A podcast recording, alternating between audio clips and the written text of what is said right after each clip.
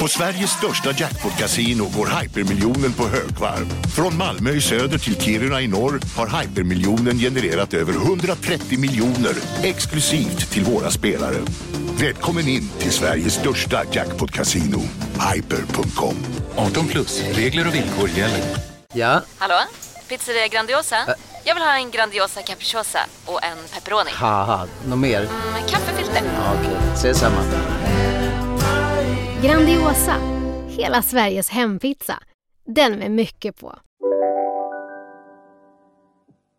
Erik, det är Mm. dags för turné. Det är ju det. Från och med den 14 oktober och en dryg månad framåt så tuffar ju When We Were Kings live runt på de svenska vägarna och ställer till med någon form av stordåd. Vi ska ju då gå igenom den förtrollade U21-sommaren 2015 och vi hoppas såklart att ni vill komma och vara med oss när vi gör det.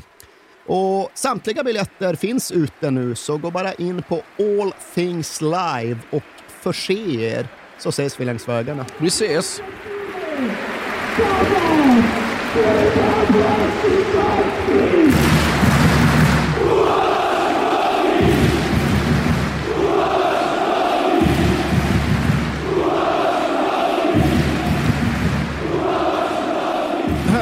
Brukar ju jag ha snitsat ihop en, eh, en fin liten ingress till det vi ska prata om. Men eh, den här gången har jag faktiskt läst en text där ingressen var så pass bra så jag tänkte att jag bara snor den rakt av. Jaha, här, här jobbar man hårt för bröd, Ja. brödfödan, hör jag. Vill du höra? Absolut. This is the story of Wisla Krakow. Welcome to anarchy. Den var effektiv, Ja. det får man väl säga. Kort och pigg och bra. Och ja, det är väl någon sorts anarkistiskt, eller i alla fall laglöst tillstånd som vi ska redogöra för. Vi ska prata om en fotbollsklubb, men vi ska ju mer än något annat prata om en fotbollsklubb som kapades av gangsters på ett sätt som i alla fall jag aldrig har sett någon motsvarighet till i Europa. Men ja, har du, har du själv någon relation till Wisla Krakow historiskt sett? Nej, inte mer än att det är ett, man känner igen namnet och på något vis i bakhuvudet känns det som att det har bråkats rätt mycket där nere och det är kanske därför en hel del man känner igen det. va? Ja, så är det väl säkert, men samtidigt tror jag väl att ja, fram till och med millennieskiftet eh, så var Wisla Krakow för oss svenskar ja, men en stor polsk klubb bland andra. De hade vunnit en handfull ligatitlar där nere och var väl framför allt sammankopplad med svensk fotboll genom Europacup-kvartsfinalen 1979. Det var ju då Vissla stod mot Malmö FF och vann faktiskt den första kvartsfinalen hemma i Polen med 2-1 i snöstorm. Och när det sen var dags för retur i Malmö så var det kanske inte riktigt lika dåligt väder, men det märktes att det var en match som spelades på någon sorts vinterhalvår. För snödrivorna låg ju stora längs gamla Malmö stadions sidlinjer. Och länge verkade det vara Vissla som behärskade underlaget och förutsättningarna bäst. De tar ledningen med 1-0 och har då alltså ett rejält grepp om en semifinalplats med sisådär en halvtimme kvar. Men sen kommer då en av den svenska klubblagsfotbollens klassiska vändningar. Puskas Ljungberg gör två mål. Vi ligger i ett lika läge och då petar Tore Servin in målet som ger Malmö FF biljett till Europacup-semin och framåt. Och efter att han gjort det, ja, då är han ju då ute och pulsar omkring i snödrivorna nedanför läktaren och skapar på så sätt ett ja, men stycke klassisk svensk fotbollshistoria. Men ifall vi nu fortsätter och tittar på det här från den andra sidan så var det faktiskt så att det där var enda gången som Vissla var ute och snurrade i Europacupen på väldigt lång tid. För ja, de hade vunnit ett par titlar på 40-talet och så vann de den där 1978. Men det var den enda ligatiteln som Vissla plockade hem under en 45 år lång torka. Och framåt millennieskiftet så vet det tusan om det ens var så mycket till bjässe längre. I så fall var bjässen synnerligen slumrande, för Wisla Krakow mådde inte alls bra på något sätt under mitten av 1990-talet. Men då kommer den stora förändringen. Då kommer frälsaren själv till klubben. Och den herren, han hette då Boguslav Kupial. Han skulle vara under en period en av de rikaste polacker som någonsin funnits. En miljardär som gjort sig sin förmögenhet på men, kablar och sladdar av olika sorter. Och när han kom in med sina pengar, ja, då gick det snabbt. Vissla seglade upp genom tabellen, vann ligan igen 1999 och blev på ett tydligt sätt det nya årtusendets dominanta polska klubb. De tog åtta ligatitlar där mellan 99 och 2011 och de hade framgångar i Europa. De slog Schalke med 4-1 och spelade jämt med många riktiga bjässar. De slog ju till exempel Pep Guardiolas FC Barcelona. Och det är ett dubbelmöte vi har nämnt tidigare, eftersom att det var den där som spelades när Pep precis hade tagit Barca och Leo Messi skulle iväg och spela OS och hela klubben var livrädd för de polacker som alltså var vissla. Jag tror faktiskt jag sa att det var Legia ja. när vi pratade om Barcelona. Ja, jag får passa på att korrigera mig själv. Men där vann ju Vissla returen och vid det laget var det redan avgjort. Peps Barcelona var lite bättre, men de hade ändå den typen av kapacitet. De var ute och nafsade i de riktigt stora sammanhangen och de kunde störa de allra bästa lagen. Och ändå var det här då bara en del av berättelsen om Wisla Krakow under dessa år. Det finns även ett parallellt spår och det är egentligen detta spår som vi kommer ägna ja, den allra största delen av vår uppmärksamhet och vårt berättande under några timmar framöver. För ja, det var ju anmärkningsvärt att Bogislav Kupial och hans pengar gjorde så att gamla Vissla blev bäst i Polen igen. Men det hände andra saker runt klubben som faktiskt var ännu mycket mer anmärkningsvärda. Ja, och då är det väl hög tid att eh, introducera Pavel Michalski, Misiek och eh, hans eh, och liksom huliganfraktionen av eh, fansen som heter The Sharks. va? Ja, det är där vi börjar. Det är där vi kommer fortsätta. Det är i någon mån även där vi kommer sluta. För jag har läst en hel del böcker om dessa skeenden som pågick både på och utanför planen i Krakow. Och i alla fall en av dem gör den tydliga poängen att ah, ska ni förstå fotbollen i dagens Krakow, ifall ni till exempel skulle åka ner till stan och ta en guidad vandring genom fotbollens Krakow, ja, men då måste den allra första hållplatsen vara en liten mur mellan adressen Mieshoviti 8 och Mieshoviti 10 ute i Pradnicevorni i nordöstra Krakow. Och här ska jag inte ens låtsas att jag är i närheten av att sätta några uttal, men poängen kvarstår. Det är inte någon av arenorna eller någon rådhusbalkong eller någon träningsanläggning som är den viktigaste platsen i fotbollens Krakow, utan det är den här lilla muren mellan två brutalistiska Sovjethus ute i en förort.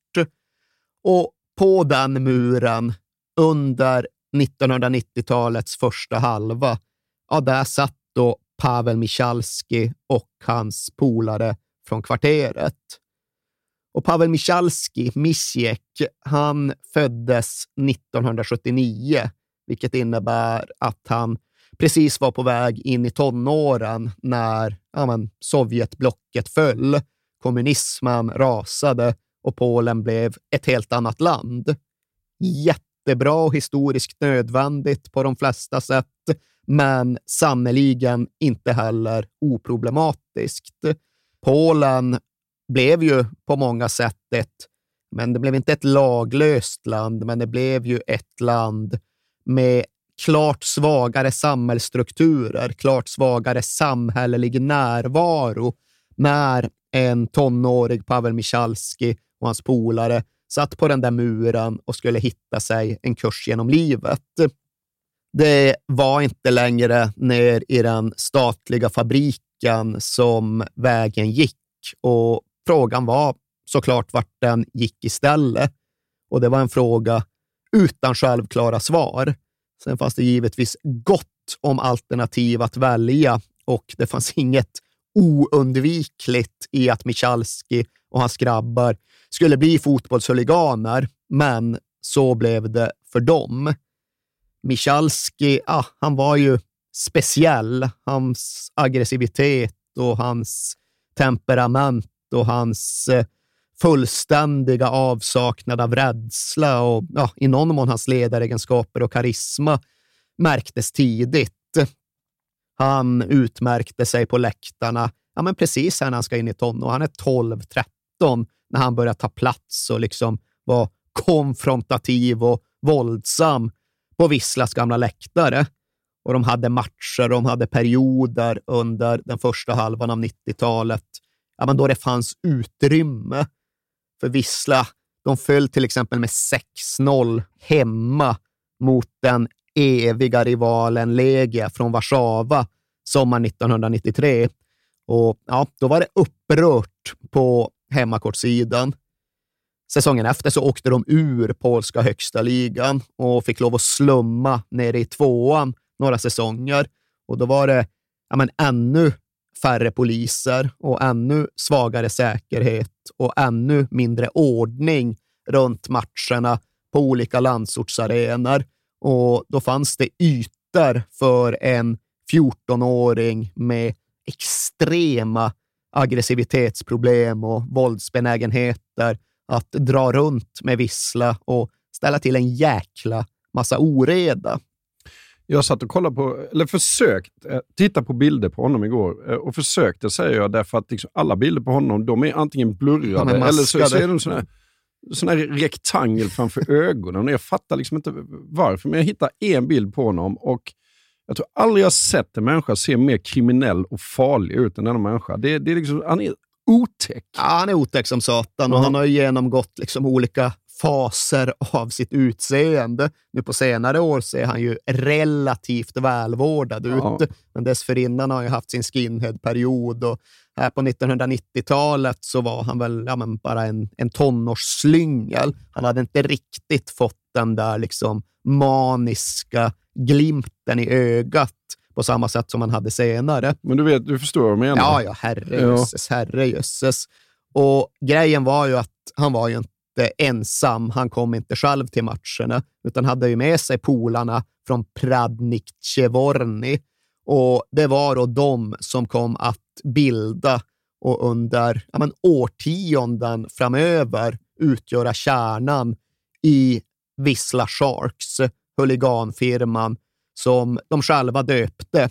Och varför de kom att heta just Vissla Sharks finns det ja, men, lite olika berättelser om. Dels så ska det ha varit eftersom att ja, men, en av snubbarna gillade San Jose Sharks i NHL, tyckte det var coola loggor och cool estetik. Men sen fanns också den lite mer obehagliga dimensionen. För runt de här snubbarna från Pradnik Chevorny så fanns det också en lite äldre polare som tydligen hade börjat jobba på någon sorts metallsmideri. Jag vet inte fan exakt vad själva affärsidén var där, men grejen för grabbarna runt Vissla Sharks, det var då att den här snubben kunde tillverka specialknivar åt dem. De började tidigt använda sig av tillhyggen och just då ofta av ja, specialframmejslade stick och huggvapen, gärna med någon sorts sågtänder. Sågtänder, sharks, ja, ni fattar själva. Mm. Och Det där var något som utmärkte dessa snubbar tidigt. Det var inte bara just att de var fotbollshuliganer som slogs och kastade sten, utan de förde sig med tillhyggen och de tvekade inte att använda dem. Och det var sågtandade knivar och det blev ganska tidigt vässade gafflar som blev någon typ av signaturvapen för det här gänget. Alltså det är vanliga bordsgafflar, mm. men då hade de då sitt, sin snubbe på smideriet som vässade dem. Och liksom tillspetsade gafflar, ja, det, var, det kunde såklart vara dödliga mordvapen ja, ja. ifall man använde dem som de förespråkade. Hugg dem hårt som fan i magen på någon, vrid om och dra ut. Mm. Då är det ja, då är det inget vidare. Nej. Och de gick därifrån till ja, så industriknivar och bokbindarknivar. Och det spädde på en situation i just fotbollsstaden Krakow som redan hade börjat särskilja sig. Fotbollsvåldet i Krakow på 1990-talet och framåt, ja, men det var inte knytnävar och kängor, utan det var tillhyggen av alla otäcka slag. Och liksom var det inte stickvapen så var det kamphundar som de också började ha med sig rätt tidigt. Och det där inser man ju att det där kan spinna iväg jävligt snabbt. Och det som sen hände i oktober 1998, det är något som på många sätt faktiskt ska komma att definiera polsk fotboll under väldigt lång tid framöver. Ifall liksom rundturen i Krakow ska stanna på den där muren i förorten i nordöst, så ska historieberättelsen om 2000-talets polska klubblagsfotboll absolut påbörjas den 21 oktober 1998 i Krakow. Vissla, ja. ja. För då möter de Parma hemma i, är det Europacupen? Den gamla Uefa-cupen. UEFA För, ja. ja. det är ju säsongen efter då att Kopial har köpt in sig i klubben. Ja, och laget har ju fått vingar, gått från ja, att ha legat i tvåan till en placering i tabellmitten till att sluta trea 97-98. De hade både samlat stjärnor och tagit in meriterade Franciszek Schmuda som coach och då kvalificerat sig för Uefa-cupen. Och nu var det glamourlottning. Nu skulle stjärnspäckade Parma komma till Krakow och de hade ju ja, men Buffon, Cannavaro, Crespo, Tyram. Det är inget dåligt Nej. lag. Men ändå har Vissla hävdat sig nere i första mötet. Blev 2-1 till Parma efter ett sent bortamål av Vissla Krakow. Och då är man ju med. Ja, ja. Då räcker det att man vinner med 1-0 hemma för att gå vidare. Så det var uppskruvat, det var uppumpat på förhand. Det var lite speciellt för de var tvungna att kicka igång matchen halv tre på en vardags eftermiddag eftersom att arenan fortfarande var så eftersatt att det inte fanns något fungerande elljus med Uefa-standard. Så tiotusentals arbetare fick ju helt enkelt fuska sig loss från sina jobb för att kunna gå och se den här matchen. Men sen fanns där även andra killar som inte hade hunnit skaffa sig några jobb eller som inte var så jävla intresserade av att skaffa sig några jobb. Och det är då från en klunga av sådana dilettanta dissidenter som kniven kastas. För det är då det som händer. Strax före slutsignalen så är det någon jävel som slungar en 22 centimeters butterfly-kniv från hemmaläktaren ut på planen och rätt i huvudet på Dino Baggio, ja. den italienska landslagsmittfältaren Dino Baggio. Referee Marcel Lika stopped play to hand out two yellow cards. Dino Baggio was waiting for the restart when the knife came spinning from the crowd and hit him in the head. Immediately, it was thrown back to the crowd by Wislas Rizarchevik. The video evidence you're seeing clearly refutes claims from the Polish club that the object was small like a stone. The referee missed the incident and was alerted by Baggio's teammates that something was wrong. Parma are yet to lodge a formal complaint with UEFA. The match finished one all, a large fine, or maybe even an adjusted scoreline in Parma's favour is the likely outcome if the expected protest is filed. Baggio received treatment from the sidelines before returning to finish the match. After the game, he needed five stitches. Jag vet inte, jag fattar det ju ändå som att den träffar inte med bladet. Liksom. Eller Nej, har, du, träffar- har du sett bilderna? Jo, jag har sett Ja, men det den. träffar mitt i huvudet på honom Ja. med... eh, Det gör ju naturligtvis väldigt ont, och blir, men det är inte spetsen Nej, som exakt. träffar Det är inte bladet, Nej. utan det är, det är mer bara en, en, eh, en skada av trubbigt snarare än spetsigt våld Ja. som uppstår. Och Dino Baggio får sy fem stygn, Mm. men det är ju ändå liksom inte själva skadan som är grejen, utan det är ju skräcken för vilken sorts skada som hade kunnat uppstå. Mm. Och allt det här leder ju till en stor jävla polisjakt. Och klubbägaren Bogislav Kupial, han utlyser en stor privat belöning, sätter liksom ett pris på den skyldigas huvud. Och det här är sen något som pågår i flera månader. Det är inte så att det görs några gripanden på plats eller samma kväll, utan under lång tid är det okänt vad fan som egentligen hände. Vem var det som kastade? Ingen som vet. Men ja, polisen tar inte lätt på den här händelsen. Och även om det är rätt ofta så att brottsutredningar bara faller igenom och försvinner i 90-talets Polen, så är inte det här en av dessa. Och kanske påverkas också situationen av att åklagaren själv är en stor visslanhängare av den gamla stammen. Han är en visslanhängare som känner att hans klubb har skövlats och skändats i och med detta och han vänder på precis vartenda papper och varenda läktarsten för att identifiera den skyldiga. Och han liksom går igenom de korniga övervakningsbilder som finns och han skickar dem på tvätt till något jävla kriminalteknologiskt labb och han får tillbaka lite tydligare bilder och han kan liksom urskilja någon sorts silhuett och ifall han då konsulterar kroppsspråksexperter, ja, men då går det nog att slå fast att den siluetten är samma siluett som tillhör den här figuren som går att identifiera på kravallfilmerna från Shortsov lite tidigare samma år. Och därifrån går pusslet att lägga till den där rapporten från tåget efter bortamatchen mot Lodz året före.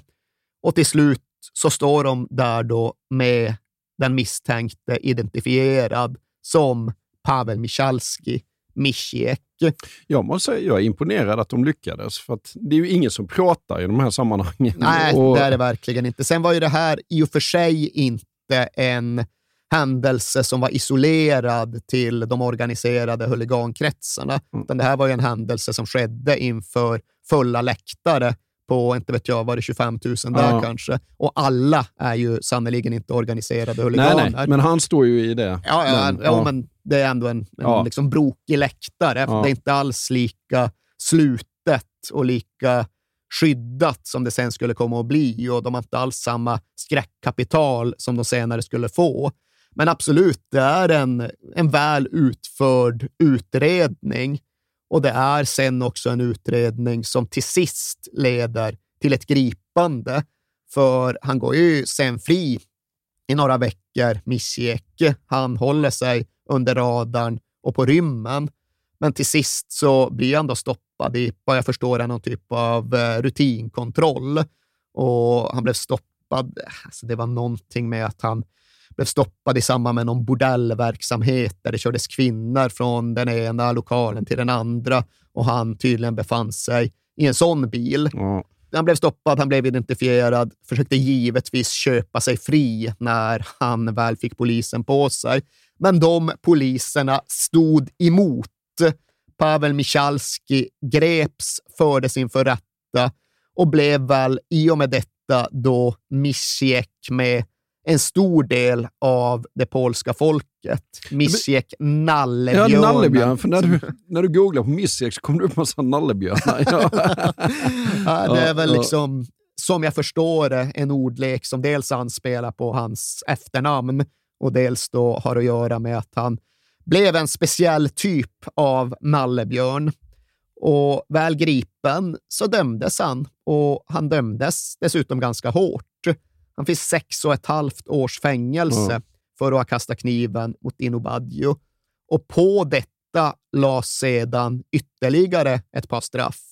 Han befanns då skyldig till att ha deltagit i de här kravallerna i Shortsov då 52 poliser skadades efter stenkastning. Och han blev dessutom befunnen skyldig till att ha misshandlat en polis på ett tåg hem från en bortamatch i Lodz. Och det var augusti 97 och det var första gången Misjek förekom i polisregister. Och det var liksom lite så konfunderad ton i den rapporten. För ja, det var lite rörigt på det här tåget. Vi gick in, vi bad om eh, ID-handlingar och den här tonårskillen bara bad oss dra åt helvete. Han vägrade visa något ID, han vägrade samarbeta överhuvudtaget. Och helt plötsligt så slog han bara ner en av oss och stod och sparkade på honom. Och ja, det var, det var faktiskt ovanligt aggressivt beteende även i de kretsarna. Mm. Så all things considered, allt sammanslaget, så åkte Misjek in på åtta år. Sex och ett halvt år för kniven mot Baggio, ytterligare ett och ett halvt år för de här andra förseelserna. Och i Polen på den här tiden så var även åtta år just åtta år. Det var inte släppa fri efter fyra för gott uppförande, utan han satt bokstavligt talat inne i åtta år. Och när han väl kom ut, ja, då hade det hänt saker både med honom och hans krets. Han kom ut den 22 december 2006 och ja, själv såg han helt annorlunda ut. Här har han ju då gått igenom den där förändringen i sitt rena utseende som ledde fram till bilderna som du har sett. För han vägde knappt 80 kilo när han åkte in. Han ja. var väl 19-20 någonting när de sydde in honom och liksom var, ja, såg ut som en rätt vanlig snubbe, även om han hade liksom pumpande testosteron och skummande ögon. Men när han sen kom ut där, då vägde han 120 kilo ja. och hade en helt annan glimt i sina ögon. Ja, det var ju inte så att han var rehabiliterad och sugen på att gå den smala vägen direkt. Nej, det var ju inte riktigt Nej. så, för i fängelset så hade han ju byggt upp nätverk och skapat nya kontakter och hade framför allt blivit riktigt tajt med en av ja, de stora maffiabossarna i Krakow. Och det innebar att han på något sätt var uppe i en ny liga jämfört med sitt gamla huligan-game. Han fick liksom automatiskt och ofrånkomligt en ännu större tyngd och status i de kretsarna. Men samtidigt ska det också sägas att fotbollsvåldet hade inte stått stilla under de åtta år han hade suttit inne. Tvärtom, det hade eskalerat och Vissla Sharks hade blivit ett varumärke och Svieta Vojna hade blivit en någorlunda etablerad term i stora delar av fotbolls-Europa. Och Svieta Vojna uttalas garanterat på ett annat sätt på polska men det betyder i alla fall översatt det heliga kriget. Ja. Och det anspelade då på ja, men, rivaliteten eller för den delen huligankriget som numera rasade mellan Vissla och de grupper som svor lojalitet till lokalkonkurrenterna från Krakowia. Korea, Wisla Krakow. Excited? Very. No, no away fans. No. I'm a little bit disappointed, but apparently at the last game, the uh, Cracovia fans demolished the the, uh, the away end, smashed it up, so they've been banned Man. for two games. Still feeling a little bit rough, to be honest, from last night. I'm only telling you. I'm not mourning. I'm just telling you. I'm still feeling a little bit rough, a little bit green around the gills. We've been informed that colours are a must. Like the, the ultras have put it out there. Got to be wearing red. Should we do it then? Och det här är en av de rivaliteter, en av de fiendeskaper som ja, men, på ett sätt intensifieras genom sin själva geografi. För alltså, det är bara sju, 700 meter ungefär mellan Vissla och Krakowias två arenor. Du går om genom det som heter typ Blånja och ja, men det är någon typ park eller kanske snarare en äng. Och ja, men sen är du framme. Ja. Längre än så är inte avståndet. Och ifall jag inte har missat någonting så innebär detta att det här är precis utanför prispallen när det kommer till europeiska proffsklubbar med korta avstånd mellan sina respektive arenor. Och nu ska ju såklart Håkan Andreasson berätta för oss alla vilka som egentligen utgör prispallen. Var i Europa finns det proffsklubbar med ännu närmare avstånd mellan två egna arenor? Ja, men då skulle jag vilja säga i Liverpool. Det är en bra gissning för att det är bara Stanley Park mellan Anfield och Goodison. Men Stanley Park är fan större än man tror, så det är ändå upp mot en kilometer, eller i alla fall 800-900 meter däremellan. Uh, uh, Okej. Okay. Då blev det jobbigare. Ja, då blev det väldigt mycket jobbigare. Uh, alltså närmaste arenor. Ja, givetvis inga så arena, liksom att man delar arenor eller något sånt trams, utan det är två egna är arenor. Är det stora klubbar eller? Uh, det är lite gott och blandat. Ja. Um, har vi någon i England eller? En i England. En i England. Andra platsen. Men vi kan ta det. Tredje platsen kan ändå liksom hjälpa dig lite grann. Det är på ett sätt kanske en situation som ja, lite kan jämföras med realiteten i Krakow. Vi är i Östeuropa. Vi har med ilsken, konfrontativ rivalitet att göra. Och vi pratar egentligen om två ännu mycket mer välkända klubbar än Wisla och Krakowia. I Östeuropa? Är vi i Tyskland? Nej, det är vi inte. Aha. Kan du säga vilket land vi är i? Eller? Ja, då kommer du kunna det direkt, så uh -huh. det är inget kul. Nej, jag, jag, det, nej. Belgrad, Röda Stjärnan och Partisan. Aha. 509 meter ska någon ha uppmätt det till. Och, ja, det innebär att det känns i den där parken när det är derby. Det kan jag meddela Ja, jag kan meddela att det hade jag inte dragit ändå. Aha, faktiskt. okej. Nej. Eh, andra platsen England.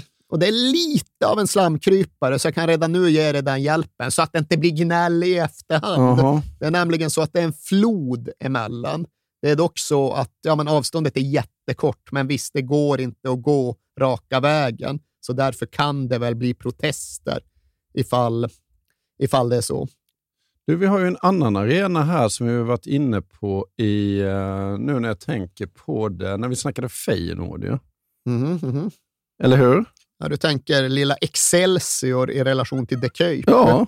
Jag har faktiskt ingen aning om hur långt det är däremellan. Det är väl också en flod. Ja. Men, ja, Det är jag, väldigt nära som jag kan mycket väl vara inne på. du, ska, liksom- du ifrågasätter listan. Jag ifrågasätter dig här. Okej. du, du, du har fel i din frå- utfrågning. Eh, Du kan fortsätta med det, så kan du kan fortsätta att fundera så ska jag ta reda på Ja. exakt hur långt det är mellan den och De Kuip. Flod mellan... Ja. Eh.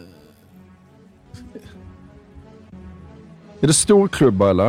Eh, nas, slumrande jättar. Och du skulle nog bara Är beskriva det Sheffield? Nej, det är United ganska West? långt. Uh, Bramall Lane ligger inne i stan. Dit går du från järnvägsstation, men Hillsborough är rätt långt ut. Ja. Men klubbar av ungefär den storleken Jaha. skulle jag väl säga. Det är dock så att den ena klubben är riktigt välmeriterad, liksom, har Mm. vunnit allt som går att vinna mer eller mindre. Den andra har sin historiska glansperiod lite längre bak. Mm. Ha Aston Villa eller? Nej, Aston Villa, Villa Park ligger ju i Aston som Ja. namnet antyder. Och Birmingham Citys ligger ja, men i Peaky Blinders-land. Ja, Det är ja. liksom mitt inne i stan Small Heath det också, Ja, så det är ja. rätt långt. Nu Ja. kollade jag också och det är mycket riktigt den här stora jävla floden som jag inte kan namnet på genom Rotterdam emellan De Kuip och Excelsiors arena. Men även om du liksom går fågelvägen så är det tre kilometer. Jaha. Så Ja, det var inte skitnära. Nej, men det var ganska nära ändå. Ja. Ja, nej, du får dra detta. Okej, andra platsen är Nottingham Forest och Notts County. Jaha. Det är bara River Trent emellan, 300 meter ungefär. Och så första platsen. Första platsen är en sån där som det alltid snackas om. Så hade du bara varit med i snacket hade du tagit den. Ja. Skottland. Säg inget dumt nu. Nej, det gör jag inte. Eh, det kan jag inte göra. Jag såg, det ja, jag såg dina ögon lysa jag, upp. jag, har redan tänkt men jag vågar inte säga det. Jag tänkte nej, det säger jag inte. Eh, kan vi ha någonting med Dundee eller? Ja, precis vad vi kan ha. Mm, det är liksom just den där att ibland när det är derby så byter ju bortalaget om på sin egen arena och promenerar sen 180 meter till den andra stadion. Ja. Och ett sånt derby vill man ju någon gång bevista. Det har jag faktiskt aldrig gjort. Men Nej. det är de två närmaste proffsklubbarna i Europa. om inget väldigt egendomligt har hänt så att den gamla listan har ruskats om. Det är det som alltid sägs. Ute i världen är det ju sen eh, Independiente och Racing Club nere i Avellaneda, Ja, ja, ja. Buenos Aires, som är de två riktigt intilliggande. Men där i alla fall har vi ändå situationen, den rent fysiska belägenheten av Krakow-derbyt, av Krakow-rivaliteten. Och eventuellt så bidrog detta till att just denna rivalitet, denna huliganrivalitet blev så oerhört mycket mer våldsam och blodig än egentligen på något annat håll i i alla fall norra Europa. Jag vet inte om det finns något att jämföra med nere på Balkan eller längre ut i öst, men ah, vi behöver inte stapla kroppar och jämföra det ena mot det andra. Vi kan bara konstatera att Krakow var tyvärr alldeles åt helvete urspårat under väldigt många år. Och det medförde bland annat då att deras firmafolk vägrade att skriva under, att acceptera den så kallade Poznanpakten från 2004. För annars var alla andra de stora firmorna i Polen överens om att amen, det har redan gått för långt. Folk dör, liksom, folk blir knivhuggna, folk förblöder, folk ja, men, förlorar sina liv i, som konsekvens av vårt våld. Och så vill vi inte ens ha det själva. Så alla gick liksom med på att ja, men nu struntar vi i att ta med oss vapen och tillhyggen till våra uppgörelser. Ja, som ni förstår så är Poznanpakten, det är ju ingen, det är ingen sån officiell. Nej, alltså, det är väl inte så att de har suttit i ett stadshus och signerat. Jag tror fan att det kan vara faktiska signaturer. Jag tror Ja, fan det kan ja. finnas någon form av papper. Ja. Jag vet inte. Det är typ så lite tjuvheder. Ja, men någonstans Mm. absolut. Och det innebar ju att Eh, ja, men en stor del av både det polska och ja, men hela det östeuropeiska, hela det europeiska i förlängningen, liksom huliganprylen övergick till ja, men Ustavki, som de säger i Polen. Liksom uppgjorda möten med tydliga regler och ramar ute i något jävla skogsbryn eller på något fält. Ja, men vi kommer med tolv gubbar. Ibland är det till och med preciserat ålder på de som ska vara med. Ni får också köra med tolv gubbar. Vi har rött på oss, ni har blått på er, så att vi kan skilja den ena från den andra. Inga vapen, inga sparkar mot liggande eller vad som nu är överenskommelsen just den gången. Är det inte så lite uppgörelse är lite Ja, nej, men det, är överallt? ju? Ja. det är liksom satt Ja. sig den typen Ja. av standard numera. Och det går väl att liksom tycka saker om det i den mån man bryr sig om att ha en åsikt. Är det liksom, har det någonting att göra med fotbollen längre, ifall det är så här långt från läktarna och det naturliga matchsammanhanget. Men det kan verkligen vara skitsamma. Det var i alla fall en ram och en regeländring som kom till eftersom att firmafolket själva tyckte att det hade gått för långt. Men vare sig Vissla eller Krakowia skrev ju under på detta papper som eventuellt fanns, eventuellt inte fanns. De förklarade att nej, nej, nej, vi tänker fortsätta med våra tillhyggen. Vi tänker fortsätta med våra vapen, för vi vill döda. Vi vill Ja. åsamka våra fiender så mycket jävla skada som det någonsin är möjligt. För det heliga kriget hade redan hunnit spinna iväg så långt. Det var väl i december 2002, tror jag, som det första mordet under den här fasen inträffade. Och då var det en Vissla-supporter som dog mitt under ja, men firandet av den här storsegern mot Schalke i Uefa-cupen. Men sen så snurrade det ju bara snabbare och snabbare och blev värre och värre och jävligare och jävligare och hemskare och hemskare. Så det var mer än ett mord om året under hela 2000-talets första årtionde. Och sen skulle det bli ännu värre.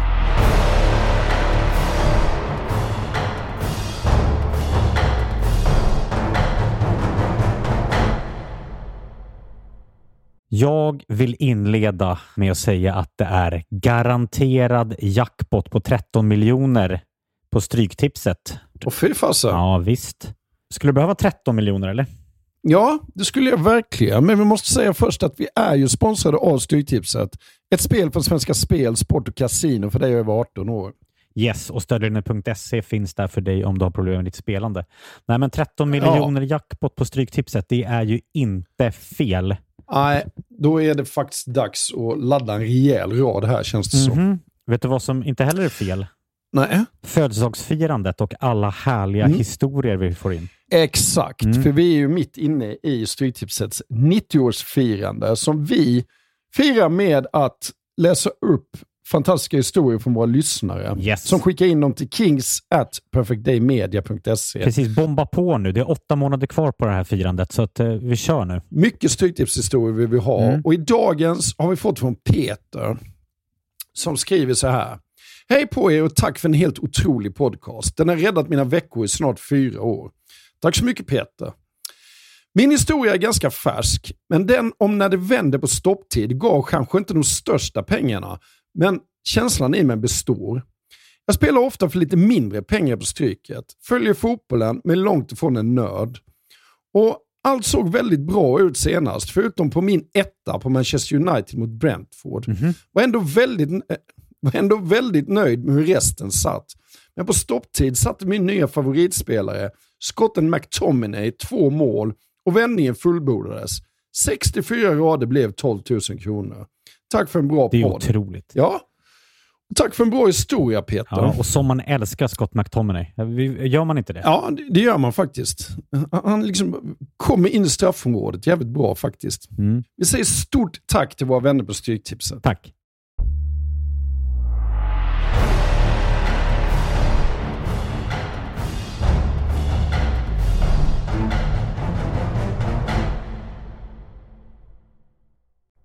Jag läste också alltså, att Vissla är högerextrem, eller, eller, eller att eh, Sharks är högerextrema, men sen så läste jag någonstans att Krakowia är mer alltså, judisk klubb. Judegang. Ja. Ja. det finns de historiska rötterna och eh, det var ju någonting som Krakowias firmafolk till en början annekterade. De liksom satte stolthet i att de minsann skulle vara judegang.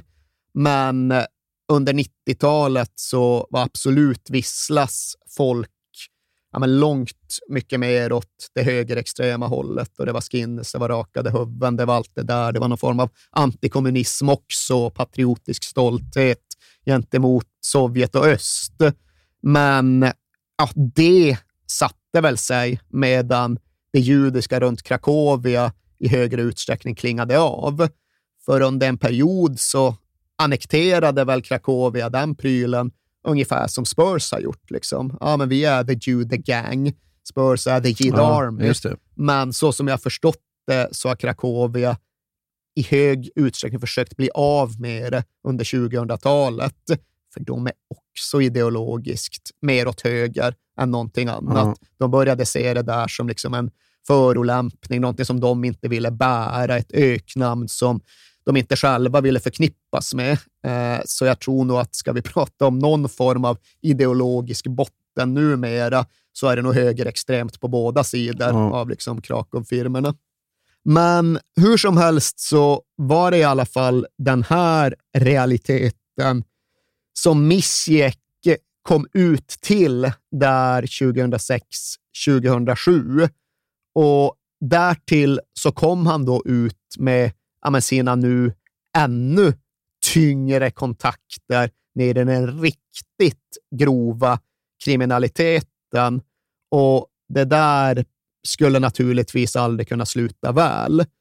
För till att börja med så fanns det en del interna splittringar inom Wisla Krakows led. Och det såg liksom Misjek till att ta tag i direkt. För det var ingen diskussion om att det var han som var huvudgubben i Vissla Sharks. Det var inte så att någon annan gjorde anspråk på tronen efter att han hade varit borta i så många år. Utan han kom ut, han tog täten för Vissla Sharks och han såg till att Vissla Sharks eh, tog kontrollen över ja, men hela, den, hela det våldsbenägna fältet av Vissla-anhängare. Nu får ni lov att följa med bakom oss. Ni får ställa er bakom vår banderoll. Och det är inget förslag, utan det är en kommendering. Det fanns andra fraktioner som också tyckte sig ha rätt att säga till om saker. Men Devils, eller vad de nu hette, jo, men de hette Devils, de som verkligen inom och försökte utmana Vissla Sharks, ja, de blev utraderade ganska snabbt. Och utraderade är knappt ens ett för starkt ord, för, för det var verkligen den här fullständigt hänsynslösa, fullständigt kompromisslösa, ja, men direkt mordiska hållningen som Misjek och Vissla Sharks visade även gentemot sina egna. Gå med eller dö var mm. parollen och den gällde också. Visserligen inte så att det var många mord inom de egna kretsarna, men det var ju ja, men, misshandlar som var så grova att de slog över till tortyr gång efter gång. Och det finns polisprotokoll från den här tiden och det är ju fasansfullt hur fan de höll på. Liksom tog in folk bara för att liksom rätta in dem i Vissla Sharks-ledet och spikade fast folks öron i golv och tvingade ner kokande vatten i munnarna på dem. Ja, men verkligen torterade ja. dem. Och att det inte var några mord i den här interna uppgörelsen, egentligen bara slump. Det var inte så att de inte försökte. För det var något internslagsmål utanför Hotell Europeiskim i Krakow, då det inte längre var knivar och vässade gafflar, utan det var skjutvapen ja. som sköt mot varann. Och det var bara ren tur att ingen dog den gången. Vi hade den maktkampen som Wisla Shark såg till att städa av ganska snabbt. Och vi hade sen det heliga kriget gentemot folket från Krakowia. Och ja, det går väl att påstå och det går att låtsas som att det gällde liksom kortsidor eller det här fältet mellan arenorna eller någon annan typ av liksom territoriell grej relaterad till fotbollen. Men det var ju en bisak. Det blev snabbt uppenbart att alltså, det var väl en täckmantel i första hand för det som i grund och botten sen kom att bottna i droghandel. Ja. Det blev droghandel som var huvudsysslan, definitivt huvudfinansieringen för Krakows fotbollshuliganer. Och det var droghandeln som det heliga kriget kom att gälla mer än något annat. Ja, men rätt och slett, vilka kontrollerar vilka gathörn? Vilka kontrollerar vilka barer? Vilka kontrollerar vilka territorier? Och där var det från början Krakowia som hade övertaget.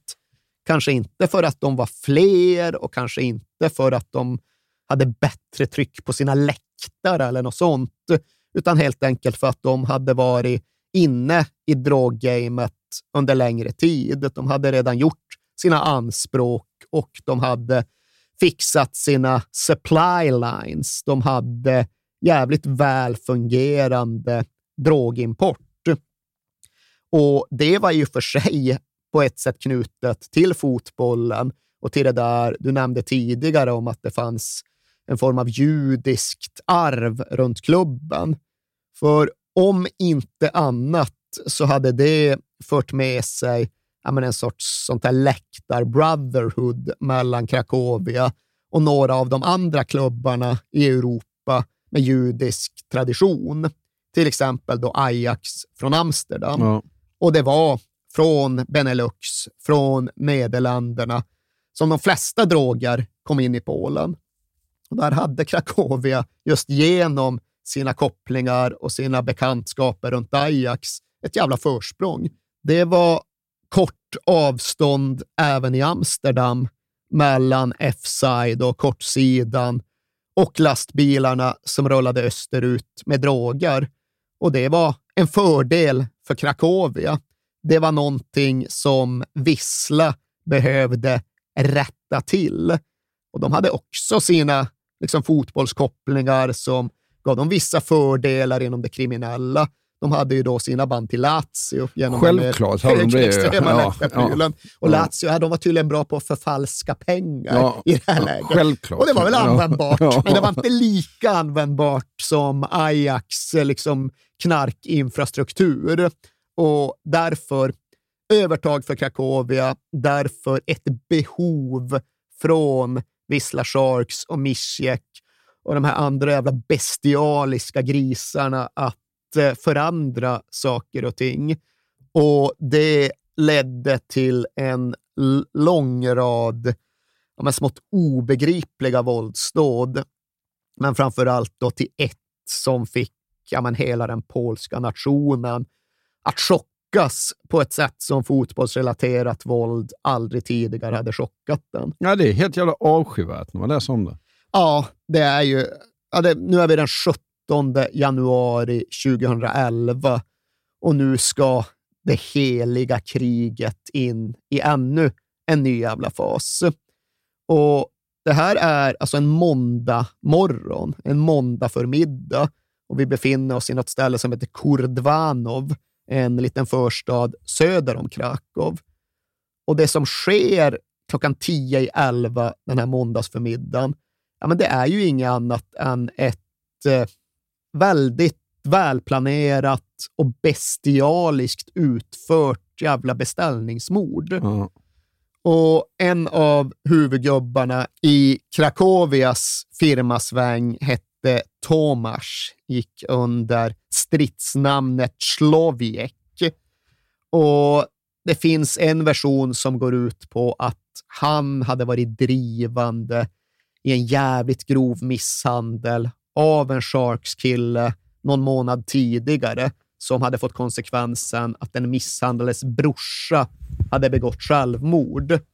Och i vilken utsträckning det var utlösande och i vilken utsträckning Vissla Sharks bara ville liksom plocka bort en tung rival, det vet jag inte. Men jag vet ju faktiskt vad som hände eftersom att det är dokumenterat i väldigt stor detalj i en oerhört omfattande polisutredning.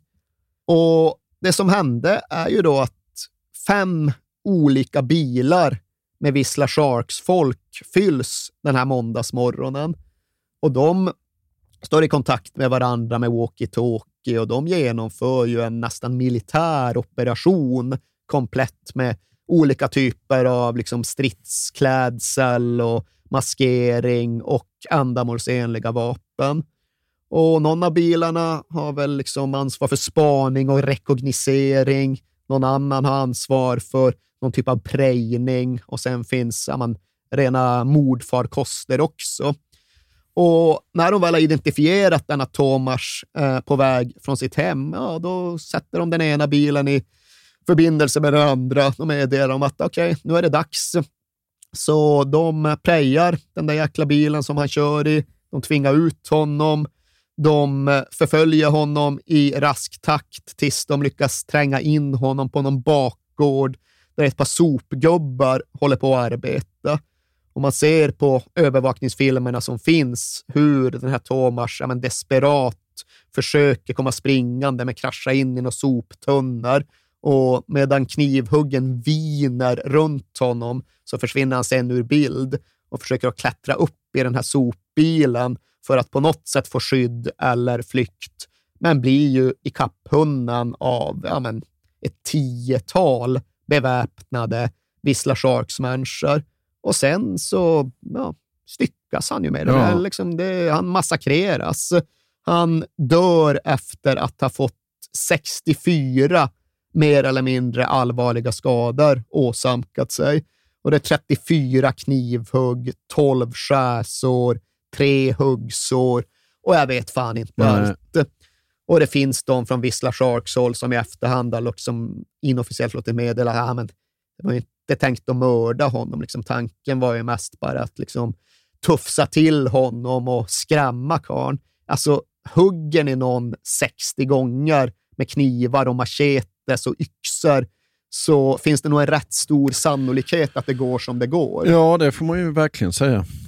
Och ja, den här liksom Tomas Sloviek, det var ju absolut ingen ängel. Han hade mycket på sitt samvete.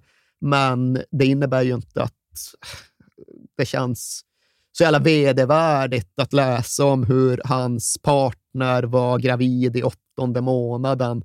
Då med ett barn som hon skulle behöva uppfostra utan barnets pappa. Mm.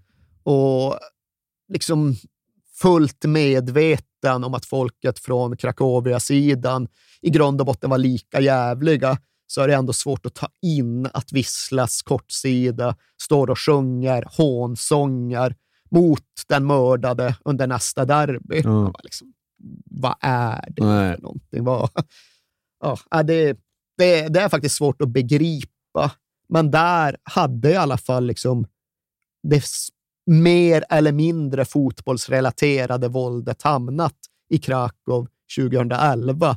Folk från den ena sidan omringade en från den andra sidan och mördade med 64 hugg. Och det är klart att allt det, det förstår ju alla att det här är ju liksom något helt, helt annat än den fotbollshuliganism som man i någon mån ändå har vuxit upp med in på läktarknuten, som man i någon mån ändå kan säga sig förstå lite hjälpligt. Det här är ju ja, men det här är ofattbart. Ja, det är det. Och det här det räcker ju liksom inte med ett par supporterpoliser för att hålla koll på den här utvecklingen, utan ja, men det bestialiska våldet i Krakow, det snurrade såklart ännu mycket snabbare. Jag tror det blev sju mord på de tre år som låg runt det här allra mest uppmärksammade mordet. Och det var i sin tur bara det allra, den allra blodigaste toppen på ett gigantiskt isberg av allehanda kriminalitet.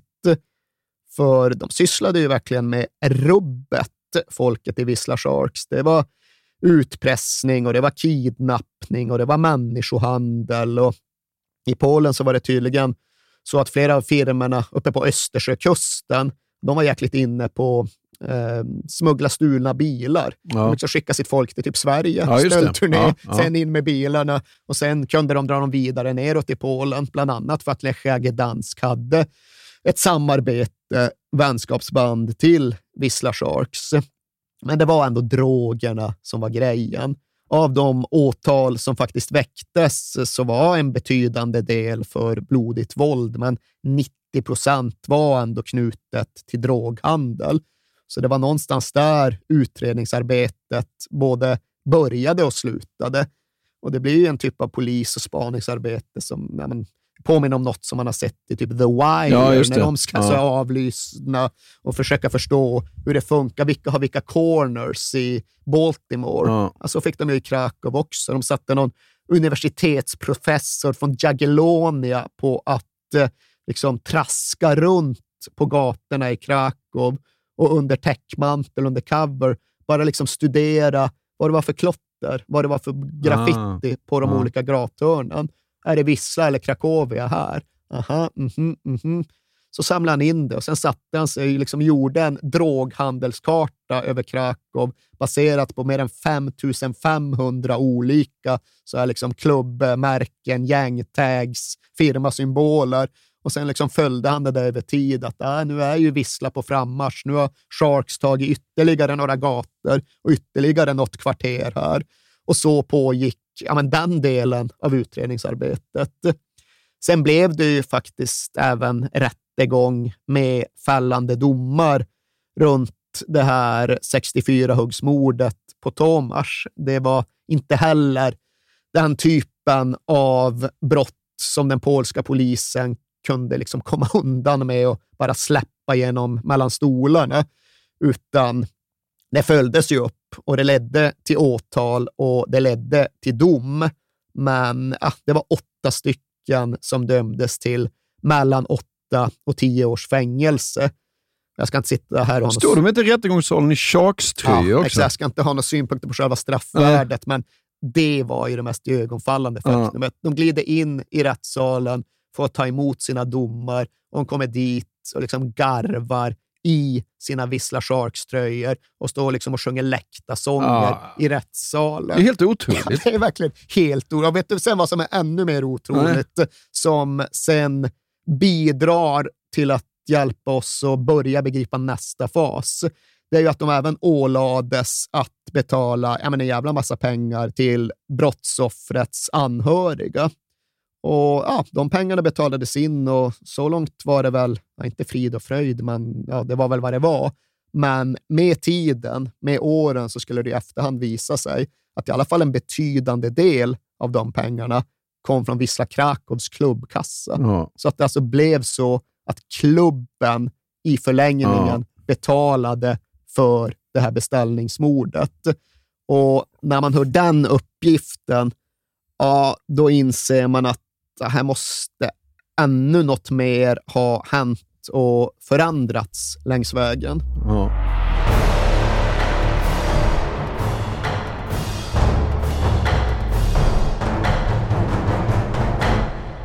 Och hur gick det till då? Ja, det är sannerligen en lång och snårig historia. Men det gick ju till som så att Wisla Sharks med tiden tog över Wisla Krakow. De tog makten över klubben, gjorde den till sin på ett sätt som innebar att de till och med kunde se till att klubbkassan stod för ersättningen till mördade motståndarsupporters anhöriga.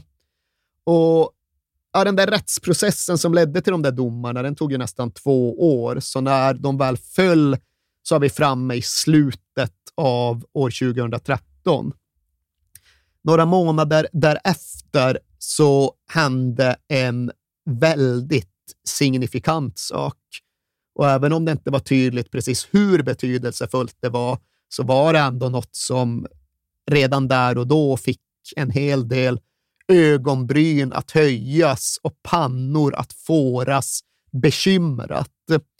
För den 4 mars 2014 så invigdes då ett nytt gym kombinerat med kampsportsklubb i Wisla Krakows lokaler.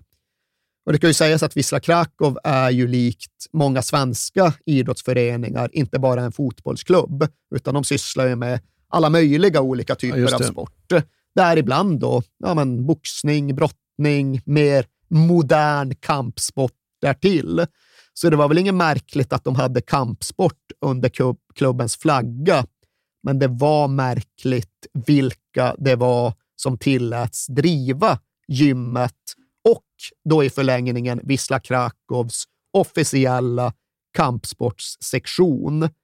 För gymmet White Star Power, och det, det är kanske inte fullt så jävla alarmerande som det låter. De kallas ju för Vita Stjärnan i Polen. De har en Jo, vit men jag såg bilder på det där gymmet också. Eh, har du sett det? Ja, alltså det går ju att göra en del estetiskt med the White Star Power. Ingen som har satt sin fot där, har- eller alla som har satt sin fot där har en fängelsedom över sig känns det som. Man ser det. Rätt mycket så var det ju. Och eh, liksom personen som anförtroddes då att köra den här verksamheten, det var ju Mischiek. Ja. Alltså Pavel Michalski.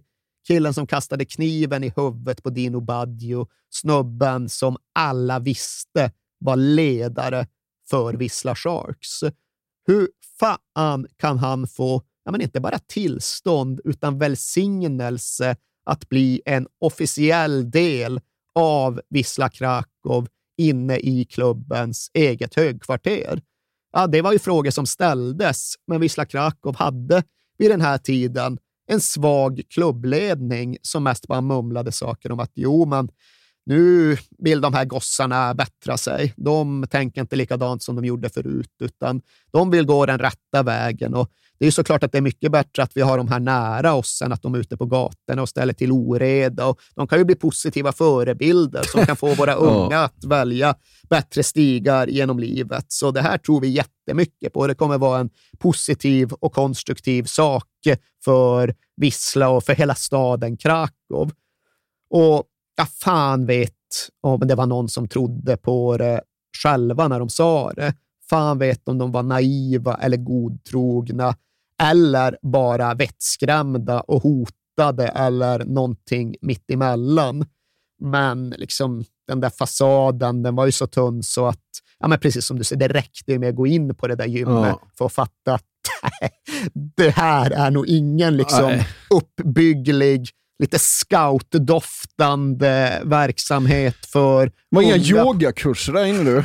men det visade ju sig, ja, visst de hade ju så MMA och K1 och Muay Ja. Thai och allt vad fan det heter, men det visade ju sig nästan omedelbart att de hade ju också ja, men kurser, schemalagd träning för gatustrid. Ja. Det var liksom officiella Ja. träningspass. Ja. Här har vi även Wisla Krakows gatustridssektion. Ja. De kör i vårt gym som ligger precis här bredvid omklädningsrummet.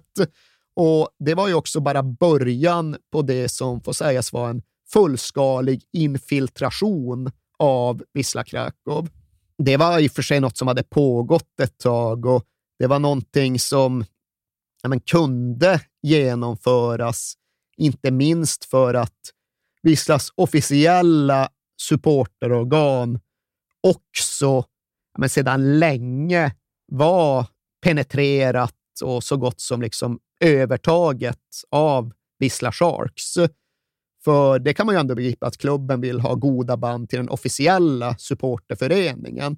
Det är klart att de ska få fördelar och de ska få hjälp. Och Det fanns till och med liksom en situation som innebar att för varje såld biljett till hemmamatcherna så fick den officiella supporterklubben en zloty. Ja. Och det är väl typ 2,50 lite knappt. Så ja, man hade de 30 000 på matchen mot Legia så är det ändå 75 000, 80 000 spänn ner i supporterföreningens fickor Ja. som ja, då visade sig vara Wisla Sharks fickor. Och där fanns det ju massa problematik med så här, liksom, vilka var egentligen publikvärdarna och vilka hade hand om biljettregistren och vilka hade nycklar till vilken del av arenan. Och, ja, men det var hur problematiskt som helst när det väl kartlades. För ja, det visar ju sig dels då att folk från supporterföreningen hade gått igenom adressregistren på borta fans och sen bara lämnat det till Wisla Sharks och sagt okej, han och han och han kommer. De bor här ifall ni vill veta det. De kommer sitta här om ni vill veta det. Ja, bara så att ni känner till det. Liksom. Sen kan ni använda den informationen som ni vill. Och ja, men, flera gånger när Wisla Sharks folk verkligen greps och dömdes så visade det sig att de hade haft förtroendeuppdrag eller till och med anställningar inom Wisla Krakow. En av dem som dömdes för det här 64-huggsmordet, han hade ju varit anställd inom Wisla Krakow. Och allt detta accelererade och accentuerades sedan snabbt efter att White Star Power-gymmet Wisla Krakows kampsportsgren hade fått riktigt fäste. För från kampsporten så spred det sig till andra sektioner och från biljettkontoret spred det sig till andra lokaler i högkvarteret. Och precis samtidigt, det var typ samma vecka som White Star Power invigdes, hade Vissla hemmamatch mot Ruch Shortsov. Och jag kan inte uttala det, men det är svårt även för någon som inte kan uttala det. Ja. Får jag höra dig säga Ruch Shortsov? Rush Shortsov. Du gör det fan bra. Ja, Eh, men då var hemmakortsidan, eh, Tribuna Z, stängd ja, men på grund av att det var en jävla massa trubbel i samband med derbyt några veckor tidigare. Och det tyckte ju inte Wisla Sharks var ett vidare beslut. De vill ha sin kortsida öppen. Så under matchen mot Ruch så mm, utförs ja, men en typ av organiserad bengalattack mot den egna hemmamatchen. Från någon position inne på själva arenaområdet så bara regnar det in då, ja, men någon form av flygburna bengaler Ja. på själva spelplanen. Och Det är inte så att det är någon större fara, det är inte så att liksom folk inte hinner undan, men ja, det är några dussin bengaler som landar på planen och bara brinner och domaren får såklart avbryta matchen och så vidare. och så vidare. Och Redan när det hände undrade ju folk hur fan det egentligen kunde genomföras. De fyrar ju av från en position inne på arenaområdet och det finns liksom ingen som stoppar dem, utan det bara pågår och sen knallar de därifrån som om inget hade hänt. Och där visade det sig då i efterhand att personen som var ansvarig för att organisera hela den här pyroattacken, Det var en snubbe som hette Damian Ducat Mm. och jag tror att han i det skedet var ordförande för den officiella supporterföreningen.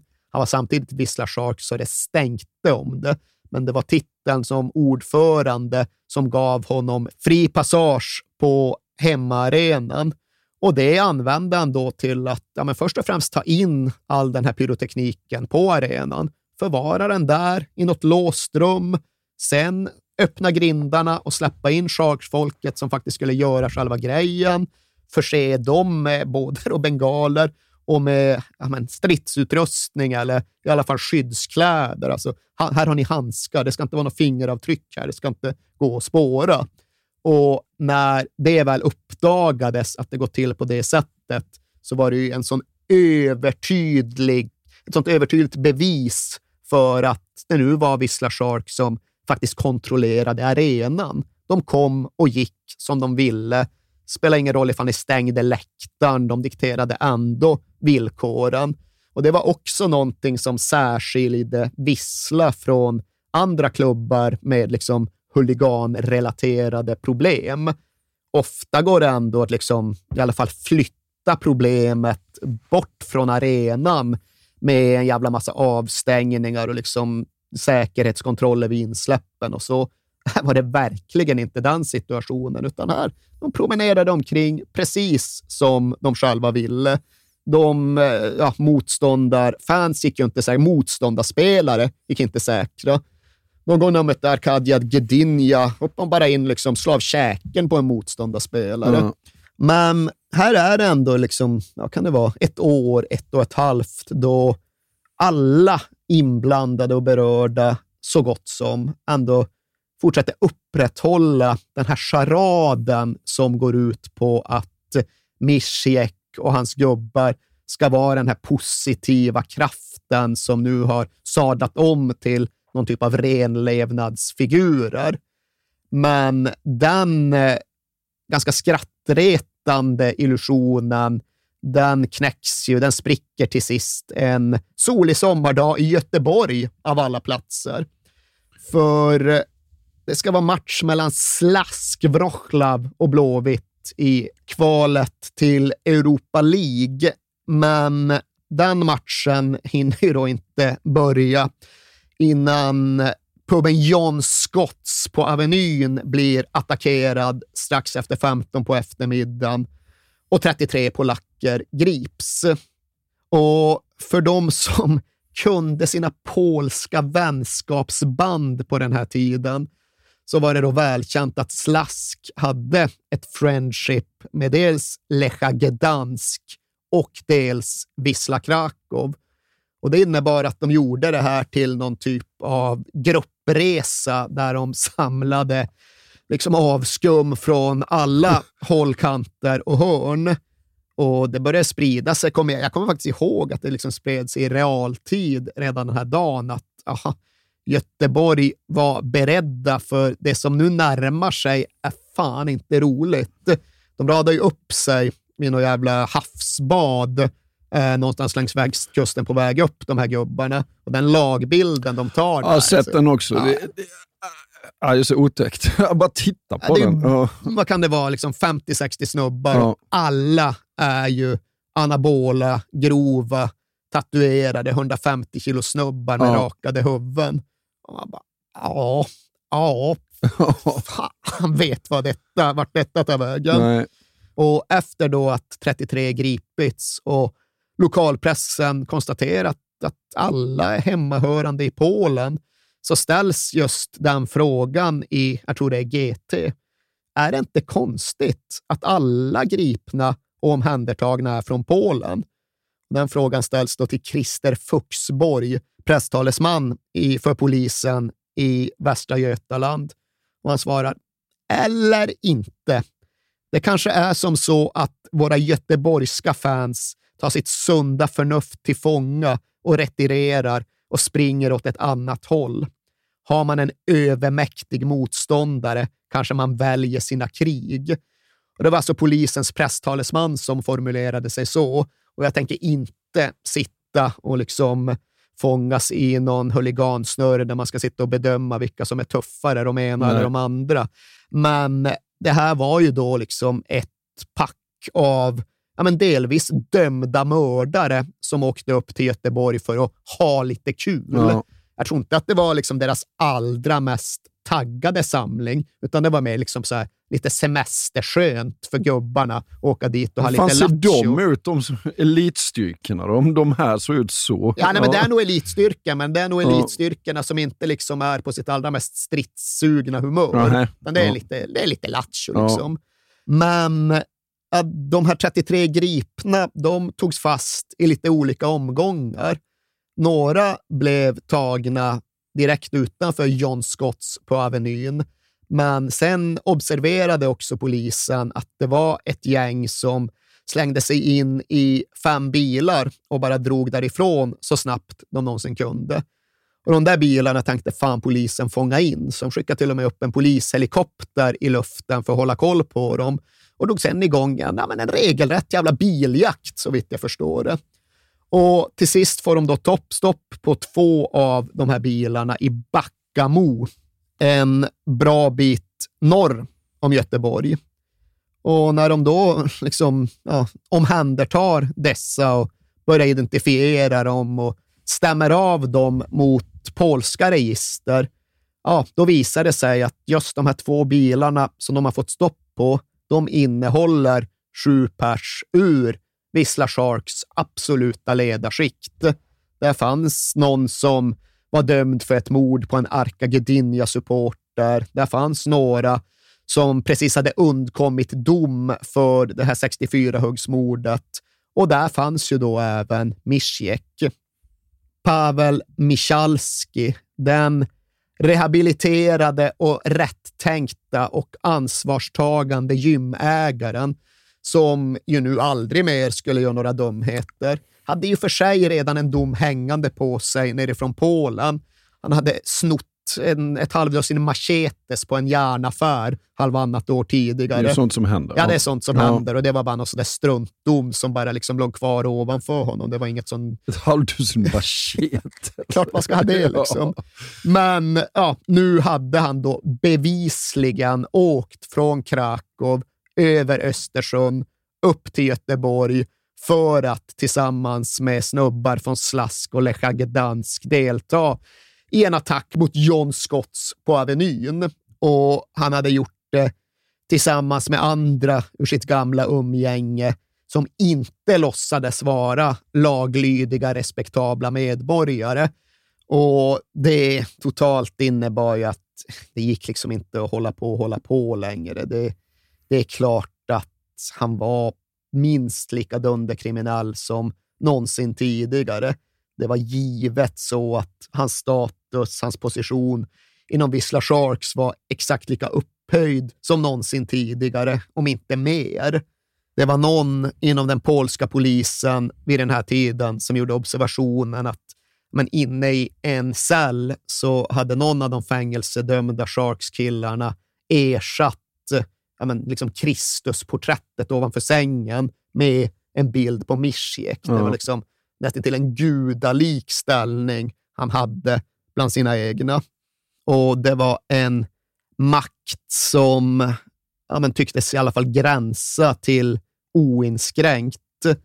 Och det skulle få olika sorts konsekvenser under året som följde.